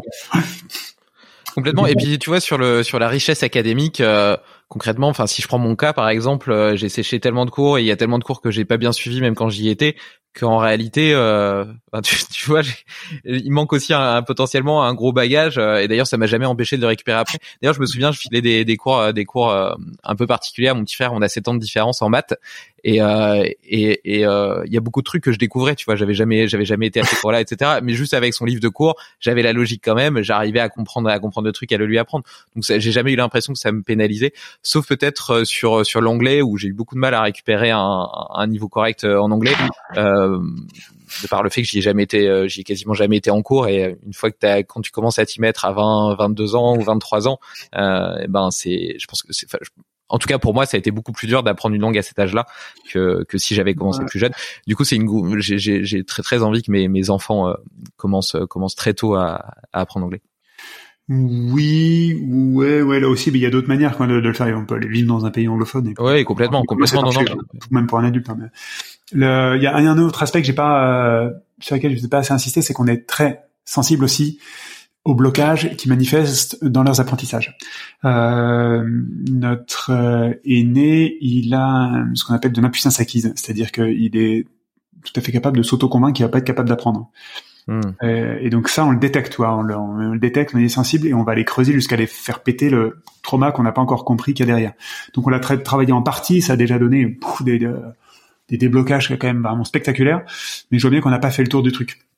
Dans mon rôle de père, dans mon rôle de, de, de, de, enfin formateur, parce que du coup j'ai cette casquette-là pour, euh, pour mes enfants, euh, c'est plutôt moi qui m'occupe de côté académique. Le, je lâcherai pas. Je, je vais pas le lâcher. Il ne deviendra pas adulte avec cette, euh, ce syndrome d'impuissance acquise. euh, J'aurais trop merdé quoi. Si c'était le cas. Mm. Et donc ça, je sais qu'en fait, s'il fait péter ça, il est capable d'apprendre tout et n'importe quoi à vie. Ben, et c'est bon quoi. Et Il, il aura toujours son enthousiasme. Il a cette capacité à apprendre tout et n'importe quoi. Bon ben euh, c'est torché. Le- moi je, suis- je suis formateur formé auprès de d'un mec qui s'appelle Blair Singer, un Américain qui est de mon point de vue un des meilleurs formateurs de formateurs au monde. Enfin c'est juste dingue la, la puissance des méthodes qu'il enseigne. Et du coup je vois ça, je vois ce qui se passe à l'école classique. Quoi. Je dis ah non mais c'est pas possible d'être d'avoir 50, 100 ans de retard sur les techniques d'enseignement. C'est c'est pas possible d'en être encore là euh, avec un enseignement aussi statique. Le Oh, ça, ça me fout les boules. Hein. Et je pense que dans, dans la, ma boîte s'appelle Libérer la bête. hein. Dans la, dans la raison d'être de cette boîte, c'est d'aider les, les hypersensibles, enfin donc de, les gens qui en soient, enfin, qui soient conscients ou pas, hein, mais de, de les aider à vivre la vie qui les appelle plutôt que la vie que les autres attendent d'eux. Donc j'aide plutôt les entrepreneurs établis, mais c'est assez évident qu'à un moment ou à un autre, on va créer une école. C'est assez probable qu'elle soit à distance, d'ailleurs. Mais... Euh, quand je vois l'école 42 des initiatives comme ça, c'est les initiatives de pédagogie. Donc l'école 42, euh, l'école d'informatique euh, montée par Xavier Niel, patron de Free. Les techniques d'apprentissage, d'enseignement de, de cette école, c'est magnifique. C'est magnifique. C'est dur, c'est exigeant, mais c'est juste dingue la puissance de feu qu'il y a, qu'il y a dans, dans, dans ces techniques d'enseignement. Donc oui, euh, diffuser ce genre d'approche-là, ah ouais, chou patate pour, pour faire ça à un moment ou à un autre. Et justement, t'as pas eu l'impression que c'était un petit peu la, la volonté derrière les écoles Montessori que t'as testé Il y a de ça, il y a de ça. Euh, euh, Il y a du, il y a du très très bon dans Montessori, hein. et euh, ça dépend encore trop. En fait, ces approches-là, Steiner, Montessori, etc. Il y a du très bon. euh, ça dépend encore énormément du travail que euh, l'enseignant a fait sur lui. Et donc ça, c'est complètement négligé. Voilà, dans ce que transmet Blair Singer, il y a le fait que pour apprendre n'importe quelle technique, il faut faire du 50-50 quoi, 50% sur la technique, 50% sur le mindset. Bon, euh, Montessori se travaille un petit peu sur le mindset, mais euh, pas énorme quand même. Et, euh, et les enseignants Montessori ont travaillé finalement très très peu sur leur mindset et sur leur, leur développement personnel. Et du coup, ça donne des puissances de feu euh, qui sont, euh, c'est mieux hein, que ce que je vois dans la plupart des écoles classiques, mais mais euh, ça reste encore assez aléatoire. Et on voit d'ailleurs chez les enseignants qui sont passionnants, en fait, euh, c'est pas la technique qu'ils enseignent, c'est ils, transmettent l'énergie qu'ils ont. Donc qu'ils aient travaillé sur eux ou pas, euh, pff, cette énergie-là, c'est ça dont on a besoin. Euh, c'est un peu dégoûté ce que je dis, mais ça paraît clair, ouais. Oui, complètement. Mais on en revient toujours euh, au entre guillemets euh, au problème et en même temps à la force de la diversité humaine. Tu vois, euh, la méthode, elle a beau être vertueuse, bonne, etc. Euh, ben t'as toujours l'individualité qui peut euh, rendre le cours passionnant ou pas. Et c'est là où d'ailleurs tu peux te demander. Tu parlais d'une école 100% digitale. L'avantage, c'est que tu peux avoir euh, des experts réellement passionnés dans ce qu'ils ont à transmettre sur chaque sujet. L'inconvénient, c'est qu'évidemment, tu perds du coup ce côté un petit peu humain, etc. Mais tu t'en perds une partie, mais il est tout à fait possible, nous c'est ce qu'on voit dans les événements qu'on organise, c'est possible d'avoir une expérience entre pairs complètement hallucinante à distance. Une expérience. Mm. Les gens qui participent à un programme de formation, euh, ils nous disent qu'ils ont jamais vécu ce niveau d'intimité-là dans des formations présentielles. Alors que là, on est, euh, on peut être 50 ou 100 à distance sur Zoom. Euh, donc c'est juste une histoire de, est-ce qu'on, est-ce que dans l'intention qu'on met derrière cette, euh, ce, ce temps de transmission, d'enseignement, etc. euh, Est-ce qu'on inclut de, une intention sur ce côté entre pairs extrêmement forte ce- et sur l'énergie qu'on va y mettre, ou est-ce qu'en fait on part du principe que c'est pas important et qu'on et, et balaye ça? Le- On a testé euh, pendant un an une école démocratique qui se qui se montait à côté de chez nous. Bon, les personnes n'avaient pas du tout assez bossé sur elle, du coup c'était un carnage, mais, mais la méthode par contre était belle, et, et si on met ce genre de méthode-là avec des gens qui ont un peu travaillé sur eux, euh, c'est magnifique. Enfin, vraiment, je suis convaincu que c'est magnifique. C'est du travail entre pairs, euh, sur l'enthousiasme, c'est-à-dire que les enfants sont complètement libres de choisir ce sur quoi ils bossent. Euh, et, un enfant libre de choisir ce, sur quoi il bosse, il va apprendre dix fois plus vite. Mais c'est pas juste deux fois plus vite, c'est dix fois plus vite que qu'un enfant qui a pas choisi. et, euh, et c'est beau. Enfin, ça, ça apprend tout ce dont on a besoin après en tant qu'adulte, quoi. Ça apprend le travail en équipe. Enfin, qu'on soit salarié ou entrepreneur, quoi. Ça apprend à être démerdard, ça apprend à trouver des solutions pas parfaites à des problèmes qui sont pas très bien posés. Ça apprend à aller chercher des ressources et plutôt à chercher qui plutôt que comment, quoi. Ça apprend tous les trucs qu'après les gens sont obligés de réapprendre quand ils sortent de grande école. Euh, parce qu'en fait, on a anesthésié toutes ces capacités-là. Ils sont obligés de réapprendre comment, qu'en fait, comment est-ce qu'on se démerde, quoi et comment est-ce qu'on monte une boîte pour ceux qui veulent devenir entrepreneurs. Donc bah, ça me fout les boules en fait qu'on ait saboté toutes ces compétences-là petit à petit, plutôt que de les avoir préservées et entretenues. Super inspirant. Et, et ce projet d'école, du coup, ça serait une école pour euh, pour pour les pour les enfants, enfin pour les parents euh, qui souhaitent faire l'école à, à, la maison? Non, j'en sais. Bah, euh, ça, déjà, ça dépend un peu de l'évolution de la loi. Aujourd'hui, notre cher président a décrété que les pour la faire courte, hein, que les gens qui déscolarisaient leurs enfants étaient euh, radicalisés, euh, étaient d'ailleurs tous euh, musulmans, si je caricature encore plus, musulmans radicalisés, et que du coup c'était un danger pour la République et qu'il fallait supprimer ce droit-là. Et donc depuis quelques mois, une loi a été votée qui supprime ce droit, sauf cas exceptionnel. c'est quand même un droit qui était préservé pendant 150 ans là, et qui a, qui a sauté. Donc, bah, d'ici trois ans, euh, enfin d'ici euh, un an pour ceux qui n'ont pas commencé, d'ici trois ans pour ceux qui sont aujourd'hui dans cette démarche-là, bah, c'est censé être euh, à peu près cuit, cette possibilité d'instruire ses enfants par nous-mêmes. ça bougera peut-être, hein, mais c'est assez peu probable. aujourd'hui, il y a des programmes qui permettent d'aider les parents qui veulent faire ça. Et il faut aller voir s'instruire autrement.fr, très très bon blog, c'est une amie qui tient ça et qui, a des programmes magnifiques pour pour aider les, les parents. Et, euh, et non, l'idée est d'aller monter euh, bah, soit des écoles, euh, effectivement, enfin des, programmes pour les parents, soit des écoles pour les enfants, soit des écoles pour les, les jeunes adultes, j'en sais rien. C'est complètement embryonnaire. Hein, le, et je sais juste que ça m'appelle euh, suffisamment fort. Mmh. à mon avis, ça voit le jour un jour.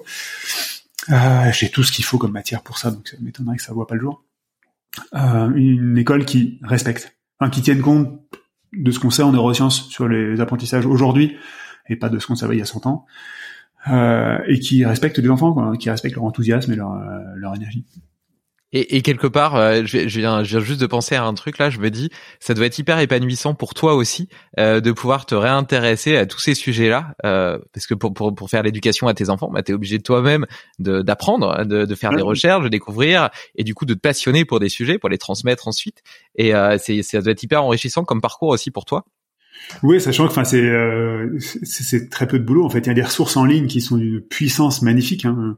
Hmm. Je sais pas, moi, pour l'étape de multiplication, il y a quelqu'un qui s'est rendu compte qu'en fait, les champions du monde de mémorisation, ils utilisaient des patterns qu'on peut faire utiliser aux enfants, qui sont des patterns d'histoire. Ça colle parfaitement avec les enfants. Et donc, il a inventé des petits euh, des petits dessins, des petits dessins animés où le je sais pas moi 4 x 5, il a un petit dessin qui dessine le 4, le x 5 et le résultat. Et tu mets un enfant devant ça, il le retient en deux minutes pour toujours, quoi. Donc euh, ça, ça, ça, lui fait pas comprendre ce que c'est qu'une multiplication, ça il faut le faire un peu à part, mais ça se fait aussi. Euh, et l'étape de multiplication, c'est torché en une heure, quoi. en une heure de petit DVD. Et même notre enfant, il savait pas ce que c'était euh, euh, 4 x 5, il savait dire que 4 x 5, ça fait 2 zéros, alors qu'il savait pas encore, le plus jeune, mais il savait pas encore que 2 zéros, c'était 20, quoi. Euh, et donc des techniques comme ça, ça existe. Il n'y a pas à réinventer la roue. Il y a des gens qui ont mis ça de façon magnifique en ligne. Donc moi j'ai juste moissonné tout ce qui existe. Euh, ça coûte un tout petit peu d'argent, mais c'est quand même assez anecdotique. La plupart des familles qui déscolarisent leurs enfants ont très peu de revenus. Hein. Elles se démerdent. Hein. Nous on est plutôt, euh, on est plutôt aisé, on est plutôt un ovni dans, le, dans cette communauté-là. Et, euh, et, du coup j'ai même pas réinventé grand chose. Et je trouve ça juste magnifique de voir des, biais, enfin des, techniques d'apprentissage comme ça qui ont été mises au point. Ouais, c'est beau. Voilà, et ça me fout d'autant plus les boules. Hein. Enfin, j'ai, ressenti là, hein. j'ai suivi d'assez près le process législatif là-dessus. Hein. Euh, c'était compliqué. Hein. Euh, enfin, ça permet de voir ce que c'est la, la manière avec laquelle est vécue la démocratie aujourd'hui. Hein. C'est pas hyper encourageant. Et euh, j'ai ressenti une blessure d'injustice, mais un truc. Oh là là, mais c'était extrêmement violent là. J'ai commencé à finir de transmuter ça et de et donc là je suis capable d'en parler sans pleurer mais c'est assez récent assez récent tellement c'était violent pour moi. Et mais c'est bon ça fait travailler euh, travailler sur soi. Cool. belle façon de voir les choses. Je et, euh, une faille quand même. et euh, du coup, comment est-ce que tu euh, comment est-ce que tu arrives à concilier euh, cette euh, cette école à domicile, cette école à la maison avec ton travail d'entrepreneur et en même temps ça recoupe un petit peu avec les peurs, toutes les croyances limitantes qu'on a de il faut travailler 45 heures par semaine ou 50 heures par semaine, il faut pas partir de ton bureau avant 19 heures sinon t'en as pas fait assez, sinon tu vas être mal vu par bah, par toi-même déjà, par la société.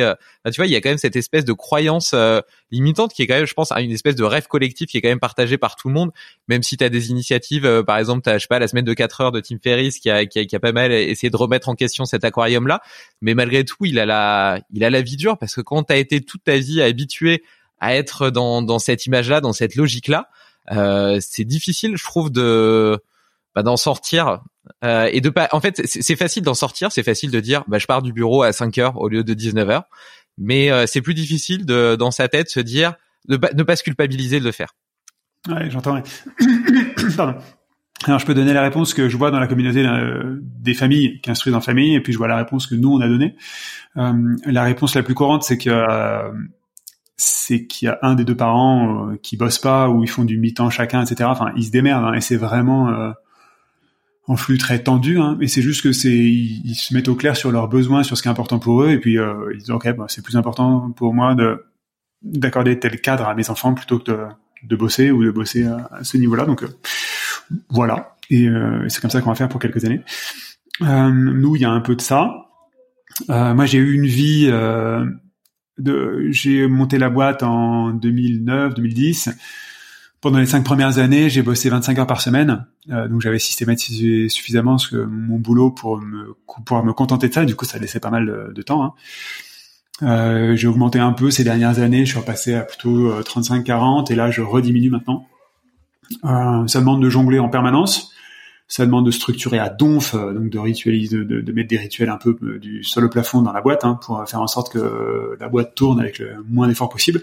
Donc il se trouve ça a été mon métier de faire ça. Donc je suis plutôt mieux armé que les autres, mais mais c'est possible, c'est atteignable pour n'importe qui. Euh, c'est plus pratique si on est à son compte ou freelance ou entrepreneur que si on est salarié mais même pour les salariés, ça se trouve en fait, euh, c'est juste des, jeux de contraintes avec lesquels on va, on va, on va vivre.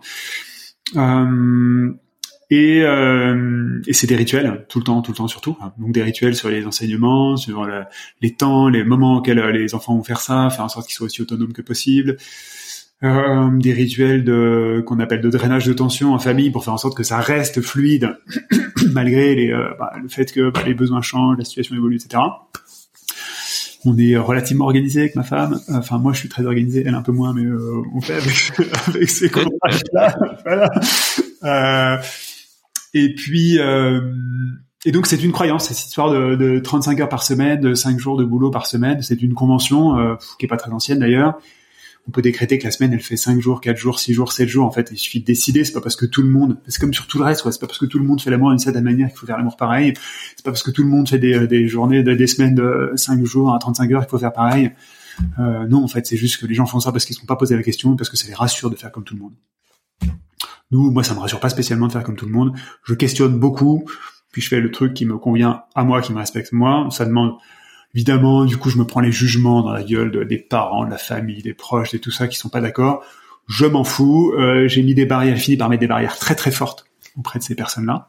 On va dire, mais c'est, en fait, vos jugements, c'est non, et c'est pas négociable. Euh, et puis, euh, et puis voilà, puis ça se réinvente en permanence. Là, on vient de déménager, du coup, on est en train de tout réinventer. avant, on, on avait de l'aide. Je trouve qu'il y a des personnes qui nous aidaient à la maison pour s'occuper des enfants c'est remboursé en partie par l'État. Là, on n'a pas encore trouvé les personnes pour nous aider, du coup, on s'organise différemment. Toi, c'est vraiment... Euh, moi, j'ai été formateur en méthode agile, donc les méthodes agiles, c'est bullshité pas mal en entreprise parce que maintenant tout le monde doit en faire. Quoi. Mais c'est réellement de l'adaptation en flux tendu. c'est ce qu'on fait. Tu vois, et puis et puis il y a des moments où c'est la merde, et puis il y a des moments où c'est juste génial. ça, c'est la vie aussi. Hein. Euh, c'est pas plus compliqué que ça. D'autant plus que si t'es entrepreneur, tu dois être habitué un petit peu aux montagnes russes. C'est un petit bah, peu d'un entrepreneur. Donc en général, on est plutôt bien armé pour pour ce genre de choses. Et sur la partie euh, rituel, organisation, etc., c'est un truc avec lequel je, je raisonne à fond. Moi, je suis, euh, j'ai j'ai beaucoup de beaucoup de passion, euh, beaucoup de choses que j'aime faire, un boulot qui me prend pas mal de temps, et puis j'ai envie d'avoir du temps pour ma famille aussi, pour moi. du coup, du coup, je suis très très organisé, beaucoup beaucoup de routines j'ai ouais, ma, ma, ma, journée est, vachement millimétrée. Euh, et d'ailleurs là, c'est c'est une piste de réflexion un petit peu que j'ai en ce moment où je me pose la question de, sais, un peu tout ce mouvement de slow life, euh, désoptimiser un petit peu, etc., d'angoisse de la performance.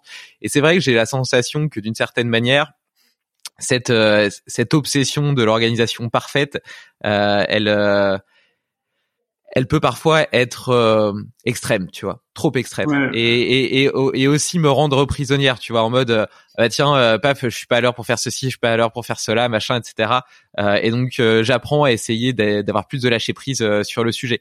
Mais, mais je dois dire que, à part ce petit inconvénient là sur lequel je travaille parce que je l'ai identifié, c'est quand même ça qui me permet. Il y a, y a, ma mère, par exemple, elle me demande, je comprends pas comment tu arrives à faire autant de choses dans ta vie, dans ta journée, etc. Et puis je lui dis, mais franchement, il y a rien de compliqué quoi. Je suis pas plus fort que les autres, je dors pas moins que les autres ni rien, euh, je dors bien la nuit. Hein.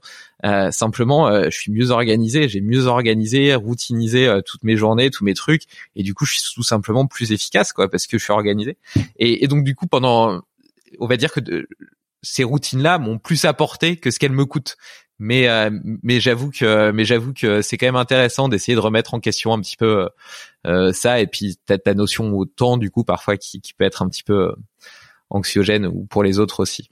Ouais, j'ai un petit euh, un petit point là qui me vient sur ce que tu partages, le systématiser à outrance, donc c'est très bien, mais euh, donc c'est ce que je pratique, hein, mais je systématise aussi les temps où il y a rien. Mmh. Et, euh, et, donc c'est pas tous mes, ouais, je sais pas, j'ai donc le mercredi, je travaille pas le mercredi depuis des années.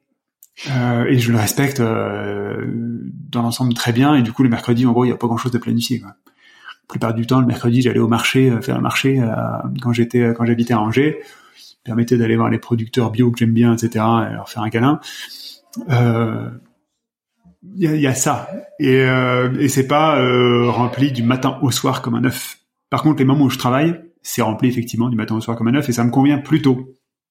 Que ça me convient jusqu'à maintenant. Là, je vois bien que il est temps de faire une petite, petite passe là-dessus. Non mais moi aussi j'ai des j'ai quand même des temps par exemple le dimanche c'est une journée en famille euh, et donc euh, je prévois rien, je fais rien.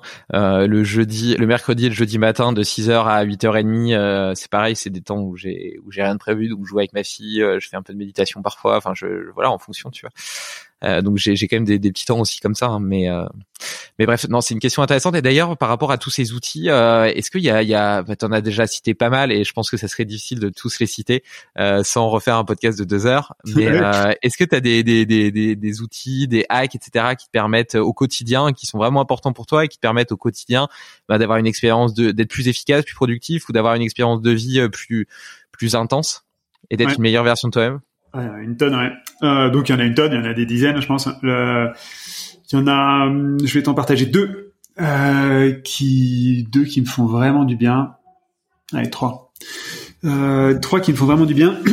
le premier, c'est le rituel des succès, c'est-à-dire que tous les jours, en tout cas tous les jours où je travaille, je liste mes succès de la journée et je les partage à mon, à mon équipier principal.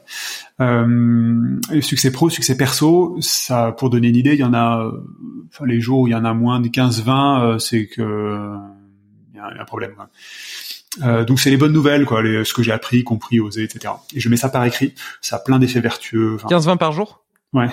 Et c'est plutôt 40 si je me donne un peu la peine d'aller les chercher. Et c'est à la portée de n'importe qui. Hein. C'est juste que ça se muscle. je sais pas si ça te semble beaucoup ou pas beaucoup, mais euh, non, ça me semble, ça me semble plutôt beaucoup. Enfin, après, moi, c'est parce que par exemple, tu vois, le, matin, j'ai tendance à me mettre euh, sur en deep work, sur une tâche vraiment importante, euh, un peu the one thing, tu vois, même si j'ai pas lu le livre, mais je pense que c'est, c'est le principe. Et, et du coup, et du coup, tu vois, c'est, c'est, c'est vraiment la chose importante que, que, que, que je veux faire. Et si je l'avais pas fait, et eh ben, enfin, tu vois, j'ai, j'ai vraiment l'impression que c'est là-dessus je vais avoir un réel impact déterminant euh, sur euh, la progression de la boîte, etc. Puis après, l'après-midi, je vais plutôt euh, traiter ma todo, ma to mes mails, etc. Tu vois. Et mais donc du coup, du coup, tu vois, si on prend ce succès comme un gros bloc ou bien si tu prends en compte toutes les petites choses que tu as fait à l'intérieur de ce succès. Si je prends le succès comme un gros bloc, et eh ben 40 ça me paraît énorme. Si je prends toutes les petites étapes que je, par lesquelles je suis passé pour réussir à faire cette chose-là qui était importante, et eh ben là c'est plus faisable. Ouais, voilà, bon, c'est un peu entre les deux. Et euh, donc ce, ce rituel-là, euh, exceptionnel. Enfin, maintenant que je le fais pas, ça me gratte quoi. Tellement c'est, c'est clé dans mon dans mon organisation et dans mon réservoir d'énergie. Tu fais ça le soir du coup? Ouais, le soir quand je termine ma journée. Et je, genre, je vais pas me coucher tant que je l'ai pas fait. Quoi. Donc, Mm. je peux ouvrir l'ordi avant d'aller me coucher juste pour le faire parce que j'ai la vie a fait que j'ai pas eu le temps de le faire quand j'ai Ah, terminé. tu le notes carrément ouais, je l'écris. ouais. Je l'écris, et je le partage Tu le partages avec qui? Avec euh, mon équipière. Ok. Tu- C'est la deuxième fois, pardon, que tu cites ton équipière. Euh, ton équipière, c'est c'est qui euh, par rapport à toi? Enfin, je veux dire, euh, qu'est-ce que t'appelles ton équipière? Euh, donc Natacha Guémillot qui, euh, qui a eu des casquettes qui ont évolué. euh, C'est une ancienne cliente qui a rejoint la boîte il y a deux ans et demi, peut-être trois ans maintenant, qui m'a énormément aidé à structurer la boîte, systématiser tout ce qu'on fait, monter notre académie en ligne, etc., structurer le- les, programmes qu'on fait en live. Aujourd'hui, c'est de plus en plus une coach pour moi. Et euh, donc ces casquettes sont en train de se déplacer un petit peu. Et, euh, voilà, elle est entrepreneuse à côté. Euh, c'est le fonctionnement chez Libérer la Bête. En fait, les personnes qui contribuent à la boîte sont entrepreneurs à côté et se nourrissent en fait de toutes les méthodes de la boîte pour pour développer leur business. Euh, et voilà, aujourd'hui c'est ma c'est ma sparring partner. Donc c'est la personne euh, qui me challenge, qui me pousse, euh, auprès de qui je suis accountable en anglais, c'est-à-dire qu'auprès de qui je prends le plus d'engagement et du coup ce qui m'aide à les tenir, etc. Et donc c'est à elle que je partage les, les c'est elle qui est la plus impliquée dans la boîte après moi, et donc c'est à elle que je partage ça parce que ça, ça donne des, des, des ping-pong qui sont euh, qui sont de très bonne qualité du coup. Et euh, très cool. Ouais. Voilà. Euh, donc ça c'était la première pépite. Euh, première, ouais, vraiment, ça, je pourrais pas m'en passer. La deuxième, c'est euh, ce drainage de tension qu'on fait en famille. Là, on l'a mis un peu en pause pendant le déménagement, mais enfin, c'est le jour et la nuit quand on l'utilise ou pas. Un cahier de tension disponible pour tous, donc pour mes enfants et pour ma femme et moi. S'ils sont pas autonomes pour écrire dans le cahier, ils demandent de l'aide pour pour qu'on écrive avec eux. Quand il y a un truc qui va pas, ils l'écrivent et on le traite, on draine tout ça une fois par semaine ou une fois tous les 15 jours et on trouve une solution à ça. J'adore. Dingue, c'est dingue la puissance de ce truc-là. quoi. On a fait avancer des sujets qui patinaient depuis trois ans, ça a été à torcher en, en un quart d'heure, quoi. Et pérenniser. Ouais, et puis je trouve qu'il y a un double, il y a, il y a un double effet qui se coule entre guillemets. Le premier, c'est que effectivement déjà ça te permet euh, de rétablir la communication au sein de la famille et donc de traiter les sujets, les points durs, etc. Et à tête reposée, donc sans être dans l'émotionnel, dans la colère, etc. Mais vraiment à tête reposée. Donc ça, je trouve que c'est hyper puissant. Et en plus de ça, rien que de l'écrire, un peu comme sais quand t'as des quelque chose qui tourne dans ta tête, si tu l'écris pas euh, sur ta to-do ou dans un bouquin, elle va continuer à tourner dans ta tête. Mais dès que c'est écrit, ton cerveau c'est bon, il peut passer à autre chose.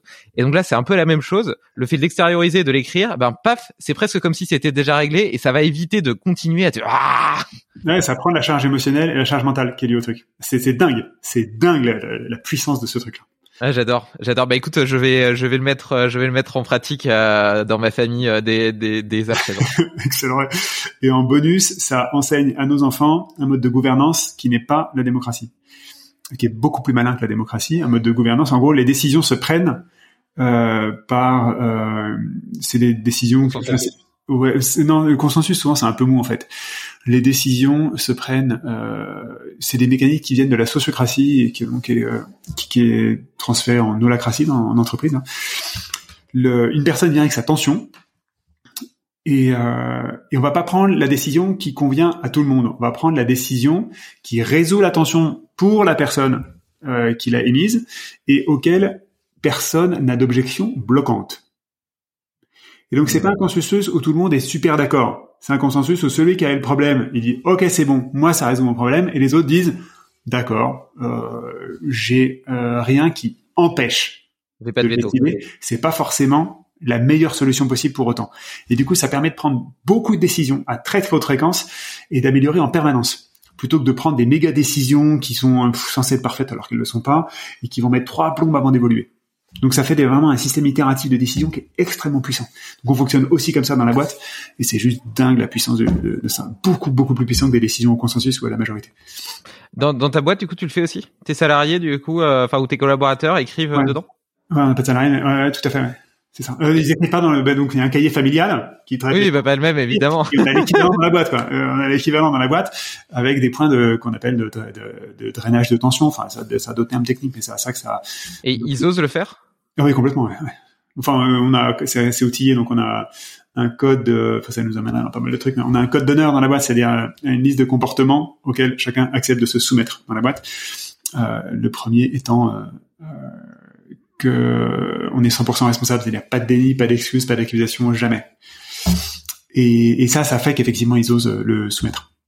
Euh, une violence. Euh, enfin, euh, Sur, sur, la partie entrepreneuriale, organisation de boîte, etc. Bon, c'est moi le sujet du podcast. Et puis ça fait déjà 2h05 qu'on parle. Tu m'avais dit que ça serait bien qu'on finisse vers 11h30. J'ai 11h42 et j'ai encore trois quatre questions pour terminer. Donc on va pas y aller maintenant, sinon on est reparti pour deux heures. Mais par contre, d'un point de vue personnel, c'est clair que ça m'intéresse vachement. Donc on avait déjà prévu de toute façon d'échanger sur ces sujets-là euh, après. Et tu as parlé d'une académie en ligne, donc je suppose qu'en plus je peux je peux potentiellement y accéder par moi-même. Donc en tout cas, même si on a moins évoqué cette partie entrepreneur, je vois bien ben, tout ton mindset, euh, tous les outils que tu as mis en œuvre, ça me parle, c'est, c'est des choses que tu as dû t'en apercevoir qui résonnent énormément avec moi. Donc euh, j'ai, j'ai, j'ai une très très forte envie euh, d'aller d'aller creuser tout ça. Euh, donc je vais aller creuser tout ça. Donc donc on n'a pas besoin d'en parler maintenant, c'est ça que je veux dire. Je vais j'irai voir par moi-même et peut-être que j'en parlerai dans, dans, dans une newsletter. Du coup, merci, merci pour ces trois, pour ces, pour ces il y trois. deux là. Il y avait un troisième. Je, euh, ah oui, je partage le troisième. le troisième, c'est que moi, je pars du principe que notre vie commence quand on est accompagné. Euh, c'est une très belle formulation que j'ai, euh, que j'avais à l'intérieur et puis qui est sortie il y a quelques mois là.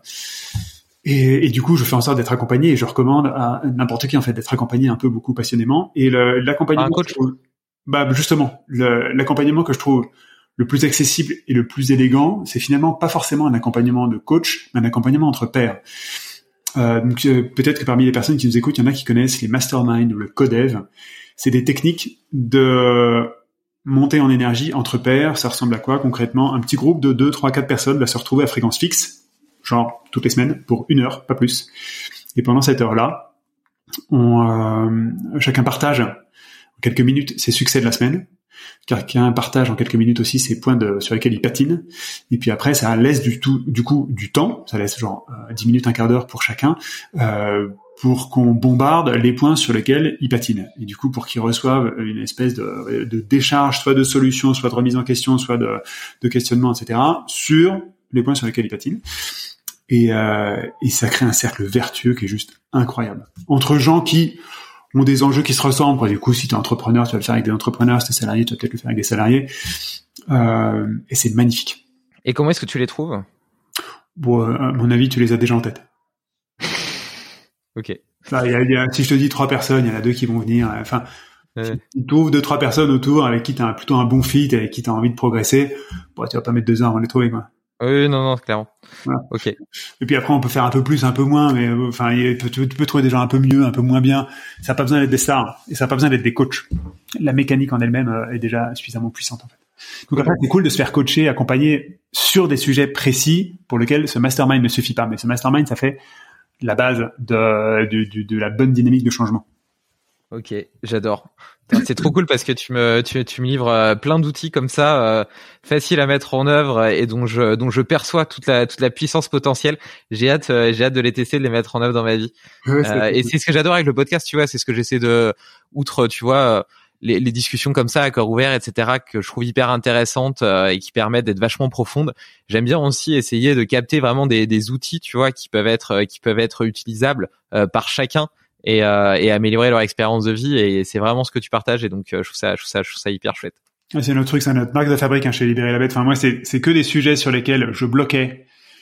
Et j'ai dans mes, on, on, creuse pas mal les zones de génie chez Libérer la Bête, que ce soit pour nous ou pour nos clients.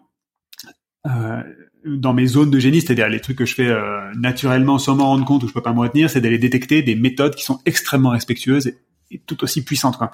Du coup, quand j'en chope une, souvent elle n'est pas toujours digeste au moment où je la chope, donc je la rends digeste et puis on la transmet. Et tout ce qu'on fait, nos formations sur la vente, nos formations sur l'état de flow, etc., ce n'est que ça. Donc à chaque fois, les gens disent ah putain, mais en fait c'est complètement accessible, quoi. C'est très puissant et complètement accessible. C'est ça notre marque de fabrique en fait. Voilà. j'adore, j'adore. Les exemples que je te donne, c'est juste des exemples parmi, euh, on a une centaine en fait de. Voilà, donc le message c'est que euh, si vous voulez accéder à la boîte à outils, il faut aller sur libérerlaboîte.com. Voilà, je mettrai de toute façon euh, les liens dans dans, dans l'article dans l'article lié.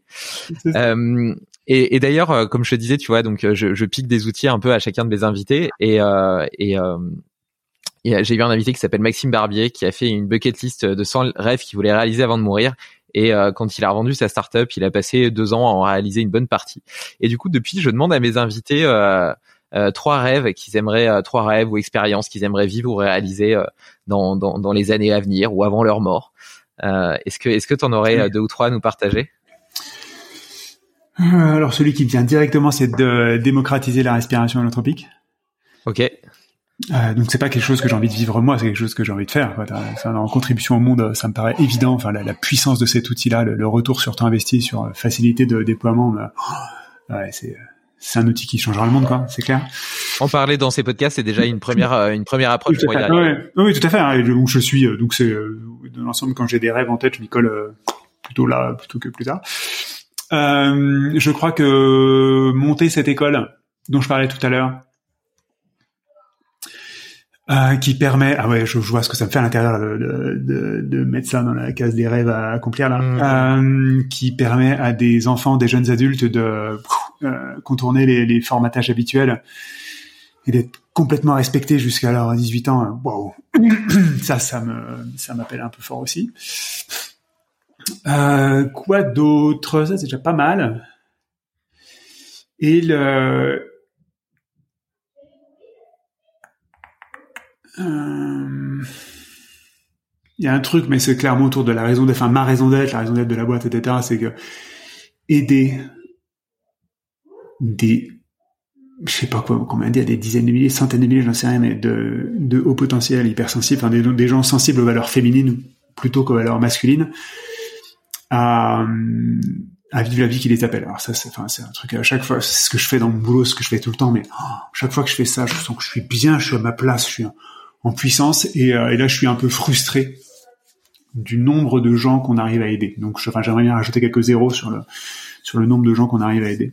Euh, ça, moi j'aurais l'impression d'avoir bien utilisé ma vie. C'est top parce que c'est trois rêves qui sont vraiment tournés euh, vers les autres et vers le fait de, contribuer au monde et à participer à le rendre meilleur. Et alors c'est marrant que tu parles de, ton école parce que tout à l'heure quand on a parlé, déjà j'avais l'impression que tu étais euh, entre guillemets la meilleure personne pour le faire. Euh, tu vois, je trouvais moi-même en l'écoutant super, ça super excitant et je me disais ça serait trop cool qu'il le fasse. Et là, quand je te posais la question des rêves, j'étais sûr, mais certain que tu allais le mettre dedans, tu vois. et, euh, et c'est marrant ça, parce que demain je fais un atelier avec. Euh, j'ai demandé à plusieurs personnes, soit qui contribuent à libérer la bête, pardon, soit qui contribuent à libérer la bête, soit des anciens clients, qui me connaissent par cœur, qui savent vraiment ce qu'on a dans les tripes et des personnes pour lesquelles je sais qu'elles savent mieux que moi euh, là où euh, vers où la, boîte doit aller. Et, euh, et, donc je suis assez curieux de savoir ce qui va sortir de ce de cet atelier là.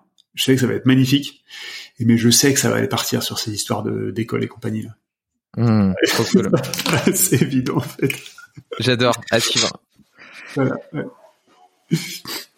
Euh, Est-ce que tu aurais un, livre Bon, bah t'en as déjà cité quelques-uns. Je suis sûr que tu as toute une bibliothèque à me donner, mais un livre que tu aimerais m'offrir et à un prochain invité que qu'il te semblerait intéressant d'inviter? Euh, le livre, euh, celui dont j'ai pas encore parlé, c'est il y en a deux là qui me marquent énormément. Tous enthousiastes sur la scolarisation et le respect des enfants. Il est beau, il est très accessible. Il n'est pas militant il est super accessible, vraiment. Tous enthousiastes d'André Stern. Et, euh, et, un sur la sur le le fonctionnement euh, des entreprises. C'est Reinventing Organizations de Frédéric Laloux, c'est en français. Hein, Il y a une version en français, même si le titre reste en anglais, sur les entreprises non hiérarchiques. Hmm. Ça, ça, aussi, euh, ça, change déjà le monde et et c'est beau. Enfin, et ça permet de créer un cadre extrêmement respectueux d'entreprises extrêmement efficaces et, euh, et de ne pas avoir à faire de compromis. Dans l'ensemble, les approches que je propose hein, font pas trop de compromis. Et celle-là, elle est pas mal. Voilà, deux bouquins en plus de, des trois quatre autres qu'il y avait déjà avant euh, pour la petite pile de Noël là. Non mais ils sont top parce que bon bah déjà euh, ceux sur le sexcentrique c'est c'est une voie que j'ai envie d'explorer. Euh, évidemment euh, la partie sur sur l'éducation et, et, les enfants ben ça me touche tu l'as compris particulièrement. Et enfin sur la partie d'organisation horizontale c'est c'est vraiment une euh, un idéal pour moi euh, en tant qu'entrepreneur. Euh, je me sens de toute façon pas bien dans le dans dans dans dans, un rôle très hiérarchique. J'aime pas cette ce, ce, ce côté. j'aime pas fliquer déjà. J'aime pas j'aime pas surveiller etc. je préfère je préfère enthousiasmer, partager etc. Tu vois. Et donc donc j'aime beaucoup cette cette notion d'entreprise libérée etc. Donc donc ça va ça va nourrir ma réflexion. Ça va être un beau terreau de, terreau de réflexion et j'ai hâte de le lire. Excellent ça. Et euh, et puis la la personne, il y a deux personnes qui me viennent. Euh, première personne, c'est ma femme. Euh, sachant que ça la fera mourir de peur parce qu'elle a pas travaillé sur cette peur-là. Euh, de... Ah bah c'est super, ça, ça, fait une double occasion. Voilà, c'est un piège en fait. Et puisqu'elle a, moi autant j'ai démonté tout ce sujet-là rationnellement, le sujet du fonctionnement des personnes atypiques, etc. Elle, elle a, elle a cette approche euh, intuitive et cette expérience de, de l'accompagnement de ces personnes que, je trouve génial. Enfin, et là, dans, dans, mes objectifs, il y a le fait de l'aider à basculer sur du, euh, du collectif plutôt que de faire que du dédié. Euh, première personne. Deuxième personne, Loïc Plisson. Très très calé. Euh, c'est mon référent en santé autonome, euh, mon géant à moi. Extrêmement calé en, aromathérapie, enfin sur toute une, en médecine chinoise, etc. Vraiment une grosse grosse brute sur le sujet. Euh, très bon en transmission aussi, euh, voilà, qui a synthétisé en fait toutes les approches qu'il a qu'il a creusées en une seule approche enfin, ouais, je connais pas plus calé que lui sur la physiologie et la santé. Il a creusé les modifiés de conscience aussi. Voilà, c'est très gros niveau. Loïc Plisson, P-L-I-2-S-O-N, il a un blog, Se soigner autrement, qui est un bon point d'entrée. Ok, bah j'irai voir. Euh, ça tombe bien, euh, ça tombe bien parce qu'on n'a pas eu le temps de parler justement de santé autonome, etc. Donc euh, si, j'ai entre guillemets ton gourou comme invité, ça sera, ça sera parfait. évidemment, tu le sais, c'est des sujets qui m'intéressent vachement. Et avec ta femme, avec grand plaisir. et d'ailleurs, peut-être qu'on pourrait concilier ça avec un, un, petit atelier de respiration holotropique si, si vient vous voir quand vous aurez recommencé à, à organiser, à organiser ça. bien volontiers, bien volontiers. En plus, ça me permettra de, de rencontrer euh, tes enfants et de leur donner euh, une palette, euh, une, une, nouvelle personne à ajouter à leur palette de diversité culturelle et de rencontres. Et, ça serait un honneur pour moi d'y contribuer. Ah bah oui, carrément, ce serait un plaisir. Puis je, je, me, je me réjouis déjà de les voir aller te chercher sur je sais pas quel sujet, je sais rien. Oh, T'inquiète, on peut parler de tout. voilà. voilà. Tout m'intéresse potentiellement. J'ai pas trop de doutes. Euh, et euh, pour terminer, euh, donc euh, comment comment est-ce qu'on peut te suivre, travailler avec toi? Donc ça se passe sur Libérer la bête. Est-ce que tu pourrais nous dire un petit peu ce que ce que tu proposes? Donc j'ai compris, il y a une académie en ligne. Je pense que tu proposes aussi du coaching. est-ce que tu peux nous nous expliquer un peu tout ça? Oui, tout à fait. Ouais. Donc euh, libérer la bête, on aide des, euh, des entreprises, enfin, on aide les dirigeants principalement, mais on aide aussi euh, souvent leurs équipes, euh, qui ressentent la grosse tension générale qu'ils ressentent, c'est qu'ils sentent un décalage entre la boîte qu'ils ont et la boîte qu'ils voudraient avoir, soit un décalage de valeur, de culture ou de performance, un peu importe en fait, mais c'est juste que ils ont la boîte qu'ils ont dans les tripes, puis ils ont la boîte qu'ils ont vraiment, et puis ils voient que ça, ah, ça match en partie, puis ça marche pas complètement. Et donc c'est ces gens-là, on les accueille à bras ouverts et on les aide à réduire ce décalage-là un peu quel que soit le sujet en fait. Et donc il y a, y a, des euh, verticales sur lesquelles les, les, personnes euh, viennent nous voir de façon euh, assez régulièrement, de façon assez régulière. Donc sur la vente, la manière avec laquelle ils trouvent leurs prospects, avec laquelle ils les, ils les transforment en clients, avec laquelle ils conçoivent des offres qui sont impossibles à refuser. Donc ça, on aide énormément là-dessus. ça, ça se passe beaucoup en collectif, beaucoup sur nos événements Zoom. On a une masterclass qui s'appelle Signer plus voilà, c'est pas compliqué hein, comme signer plus souvent, plus vite et plus cher. Et ça, la promesse, à la fin de cette journée, on sait comment signer plus souvent, plus vite et plus cher, en particulier dans les services B2B. Donc, si ça résonne, euh, allez voir sur le, site de Lumière et la Bête. Il y a une verticale qu'on est en train de retravailler, que j'ai beaucoup travaillé, qu'on est en train de, de, de remodeler le format sur l'état de flow, c'est-à-dire les, les, états d'hyperconcentration et d'hyperperformance, en particulier en remote, mais aussi dans des, euh, dans des, dans des équipes dans, en présentiel dans les bureaux et, euh, et tout sur la, la, partie mindset, une espèce d'état d'esprit de guerrier à l'intérieur de la boîte. Comment est-ce qu'on fait pour développer ça? Euh, Voilà. Et euh, donc là, on a toute une série de programmes. Il y en a qui sont euh, très accessibles, puis il y en a qui sont beaucoup plus exigeants. Donc je conseille de commencer plutôt par les plus accessibles. Et puis s'il faut aller plus loin, vous allez sur les plus exigeants. Mais si vous venez me voir directement en disant euh, que vous voulez faire la totale, je vous dire non, non, non. D'abord, tu goûtes, tu vois si ça te va, tu en tires déjà de la valeur, et après tu vas un petit peu plus loin. Euh, voilà, on a des formats euh, énormément en énergie en ligne. Euh, certains disent que rien que le format vaut le détour. Hein. Euh, voilà, prochaine date. Je sais pas si quand la personne écoutera le podcast, mais voilà, fin janvier 2022, on a une prochaine date.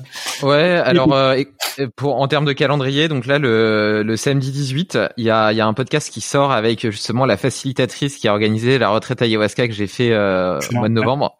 Donc tu vois, j'explore des voies très très très très variées. Et toi, dans l'absolu, tu serais censé être publié le 1er janvier 2022. Super. Tu penses pas que c'est une date merveilleuse pour commencer l'année Excellent. Moi qui suis très très sensible au bilan d'année et euh, aux phases de transition, superbe. bah voilà, 27 bah, janvier, si vous l'écoutez dans la foulée, 27 janvier, une journée signée plus. Bah. Euh, et euh, donc c'est, euh, on propose du coaching aussi. Euh, donc selon les sujets, c'est soit Natacha, mon équipière, soit Florence, ma femme, qui qui coach nos clients. Ça dépend en fait de, de la typologie de sujet. ça, il faut mettre le petit mot pour pour que je puisse aiguiller. Moi, je ne coache pas à proprement parler. J'accompagne quelques dirigeants, mais c'est vraiment très très dans des conditions très spécifiques et très très précises. Euh, je me réserve plutôt pour les programmes collectifs. Euh, voilà ce qu'on peut dire. On met beaucoup d'enthousiasme et beaucoup de joie et euh, là-dedans. ouais, bon bah moi je conseillerais, je les ai pas encore suivis, mais je conseillerais de commencer peut-être par le programme sur le flow, comme ça on peut suivre les autres en état de flow et en tirer beaucoup plus d'enseignements. Voilà, lui viendra, il parce que du coup on l'a mis en pause, le temps de le reformater, euh, de, ah. de l'adapter à du programme aussi, euh, enfin avoir le même niveau de qualité que ce qu'on a sur Signer Plus en, en expérience utilisateur. Ce sera à mon avis plutôt fin du premier trimestre 2022 pour le flow. Alors, quel serait euh, ton, ton check-out? Mon check-out. Euh, le J'ai été ravi, bah, euh, ravi, enfin aussi ravi que ce que j'imaginais.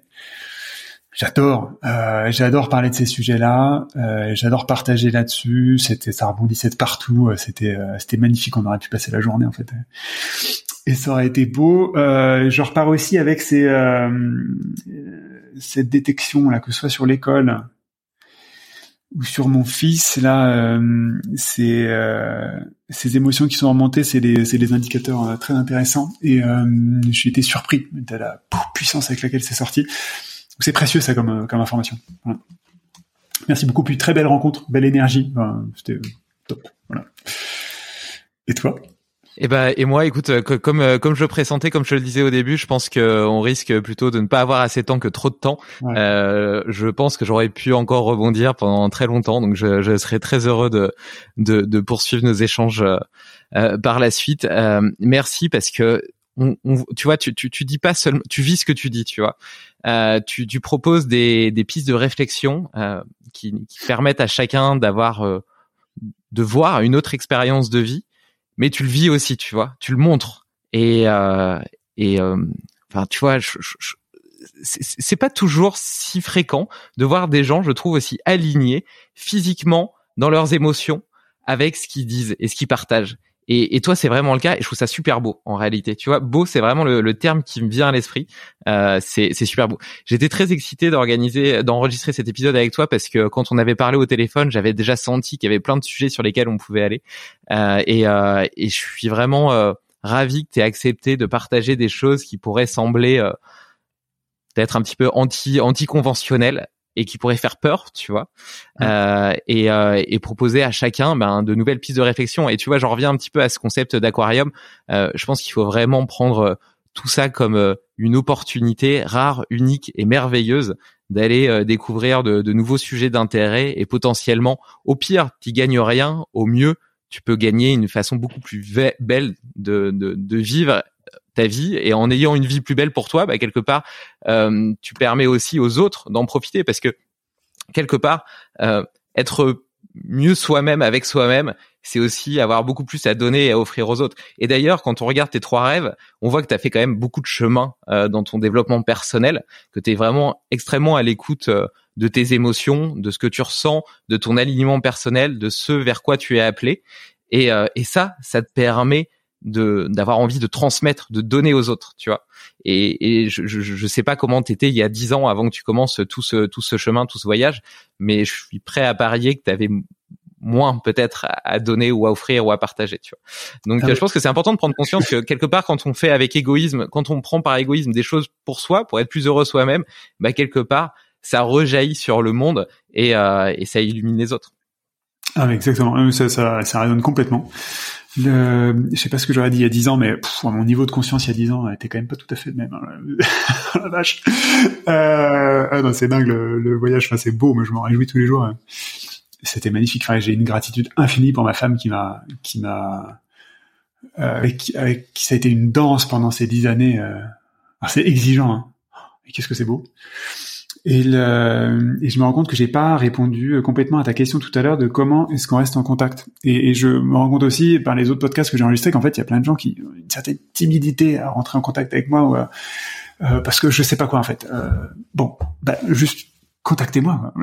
si, Ce que ce que je prends beaucoup de plaisir à faire là ces derniers mois, en particulier depuis le podcast sur Génération de It Yourself, c'est de, de, voir émerger cette communauté de valeurs.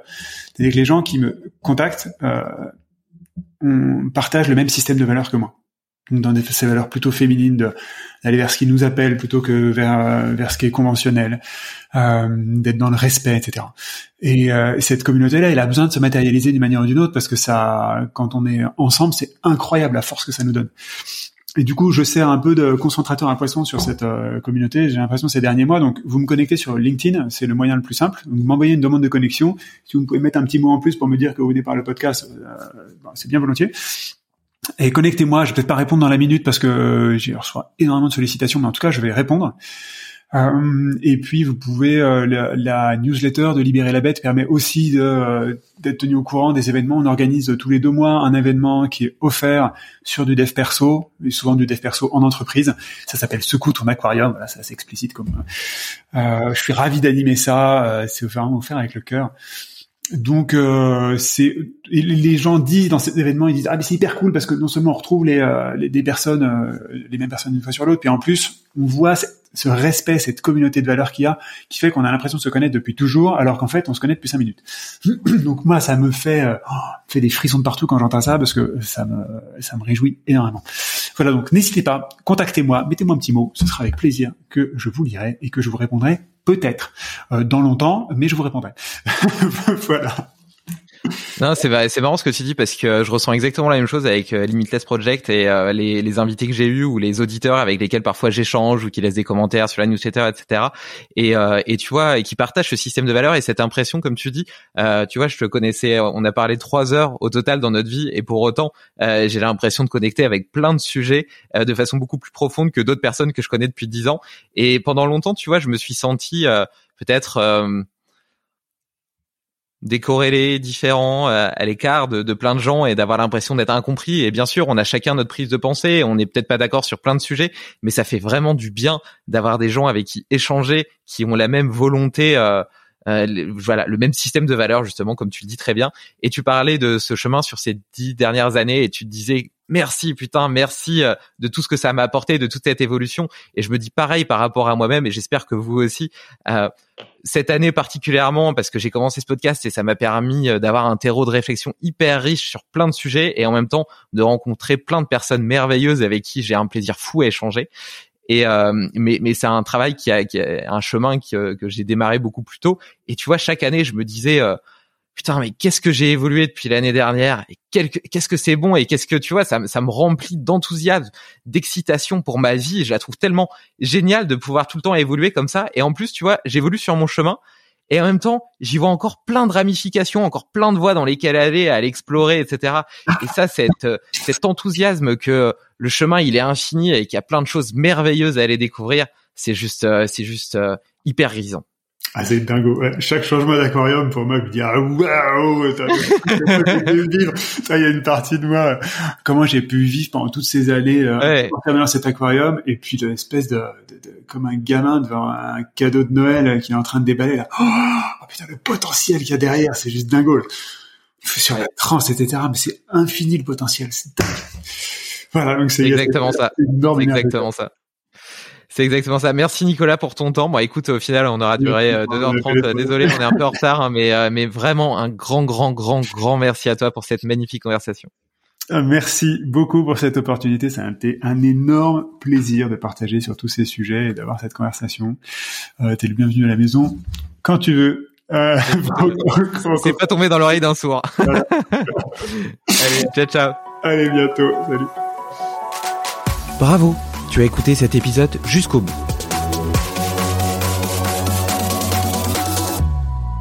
Si tu veux être sûr de ne rien oublier, retrouve le résumé de l'épisode et tous les hacks de mon invité du jour sur limitless-project.com. Mais avant, pense à me laisser une note de 5 étoiles sur ton application de podcast. C'est la meilleure façon de soutenir mon travail et de m'aider à convaincre de nouveaux invités de venir partager leurs secrets.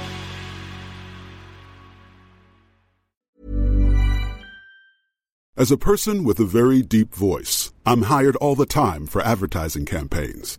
But a deep voice doesn't sell B2B, and advertising on the wrong platform doesn't sell B2B either. That's why if you're a B2B marketer, you should use LinkedIn ads. LinkedIn has the targeting capabilities to help you reach the world's largest professional audience. That's right, over 70 million decision makers all in one place. All the big wigs, then medium wigs, also small wigs who are on the path to becoming big wigs.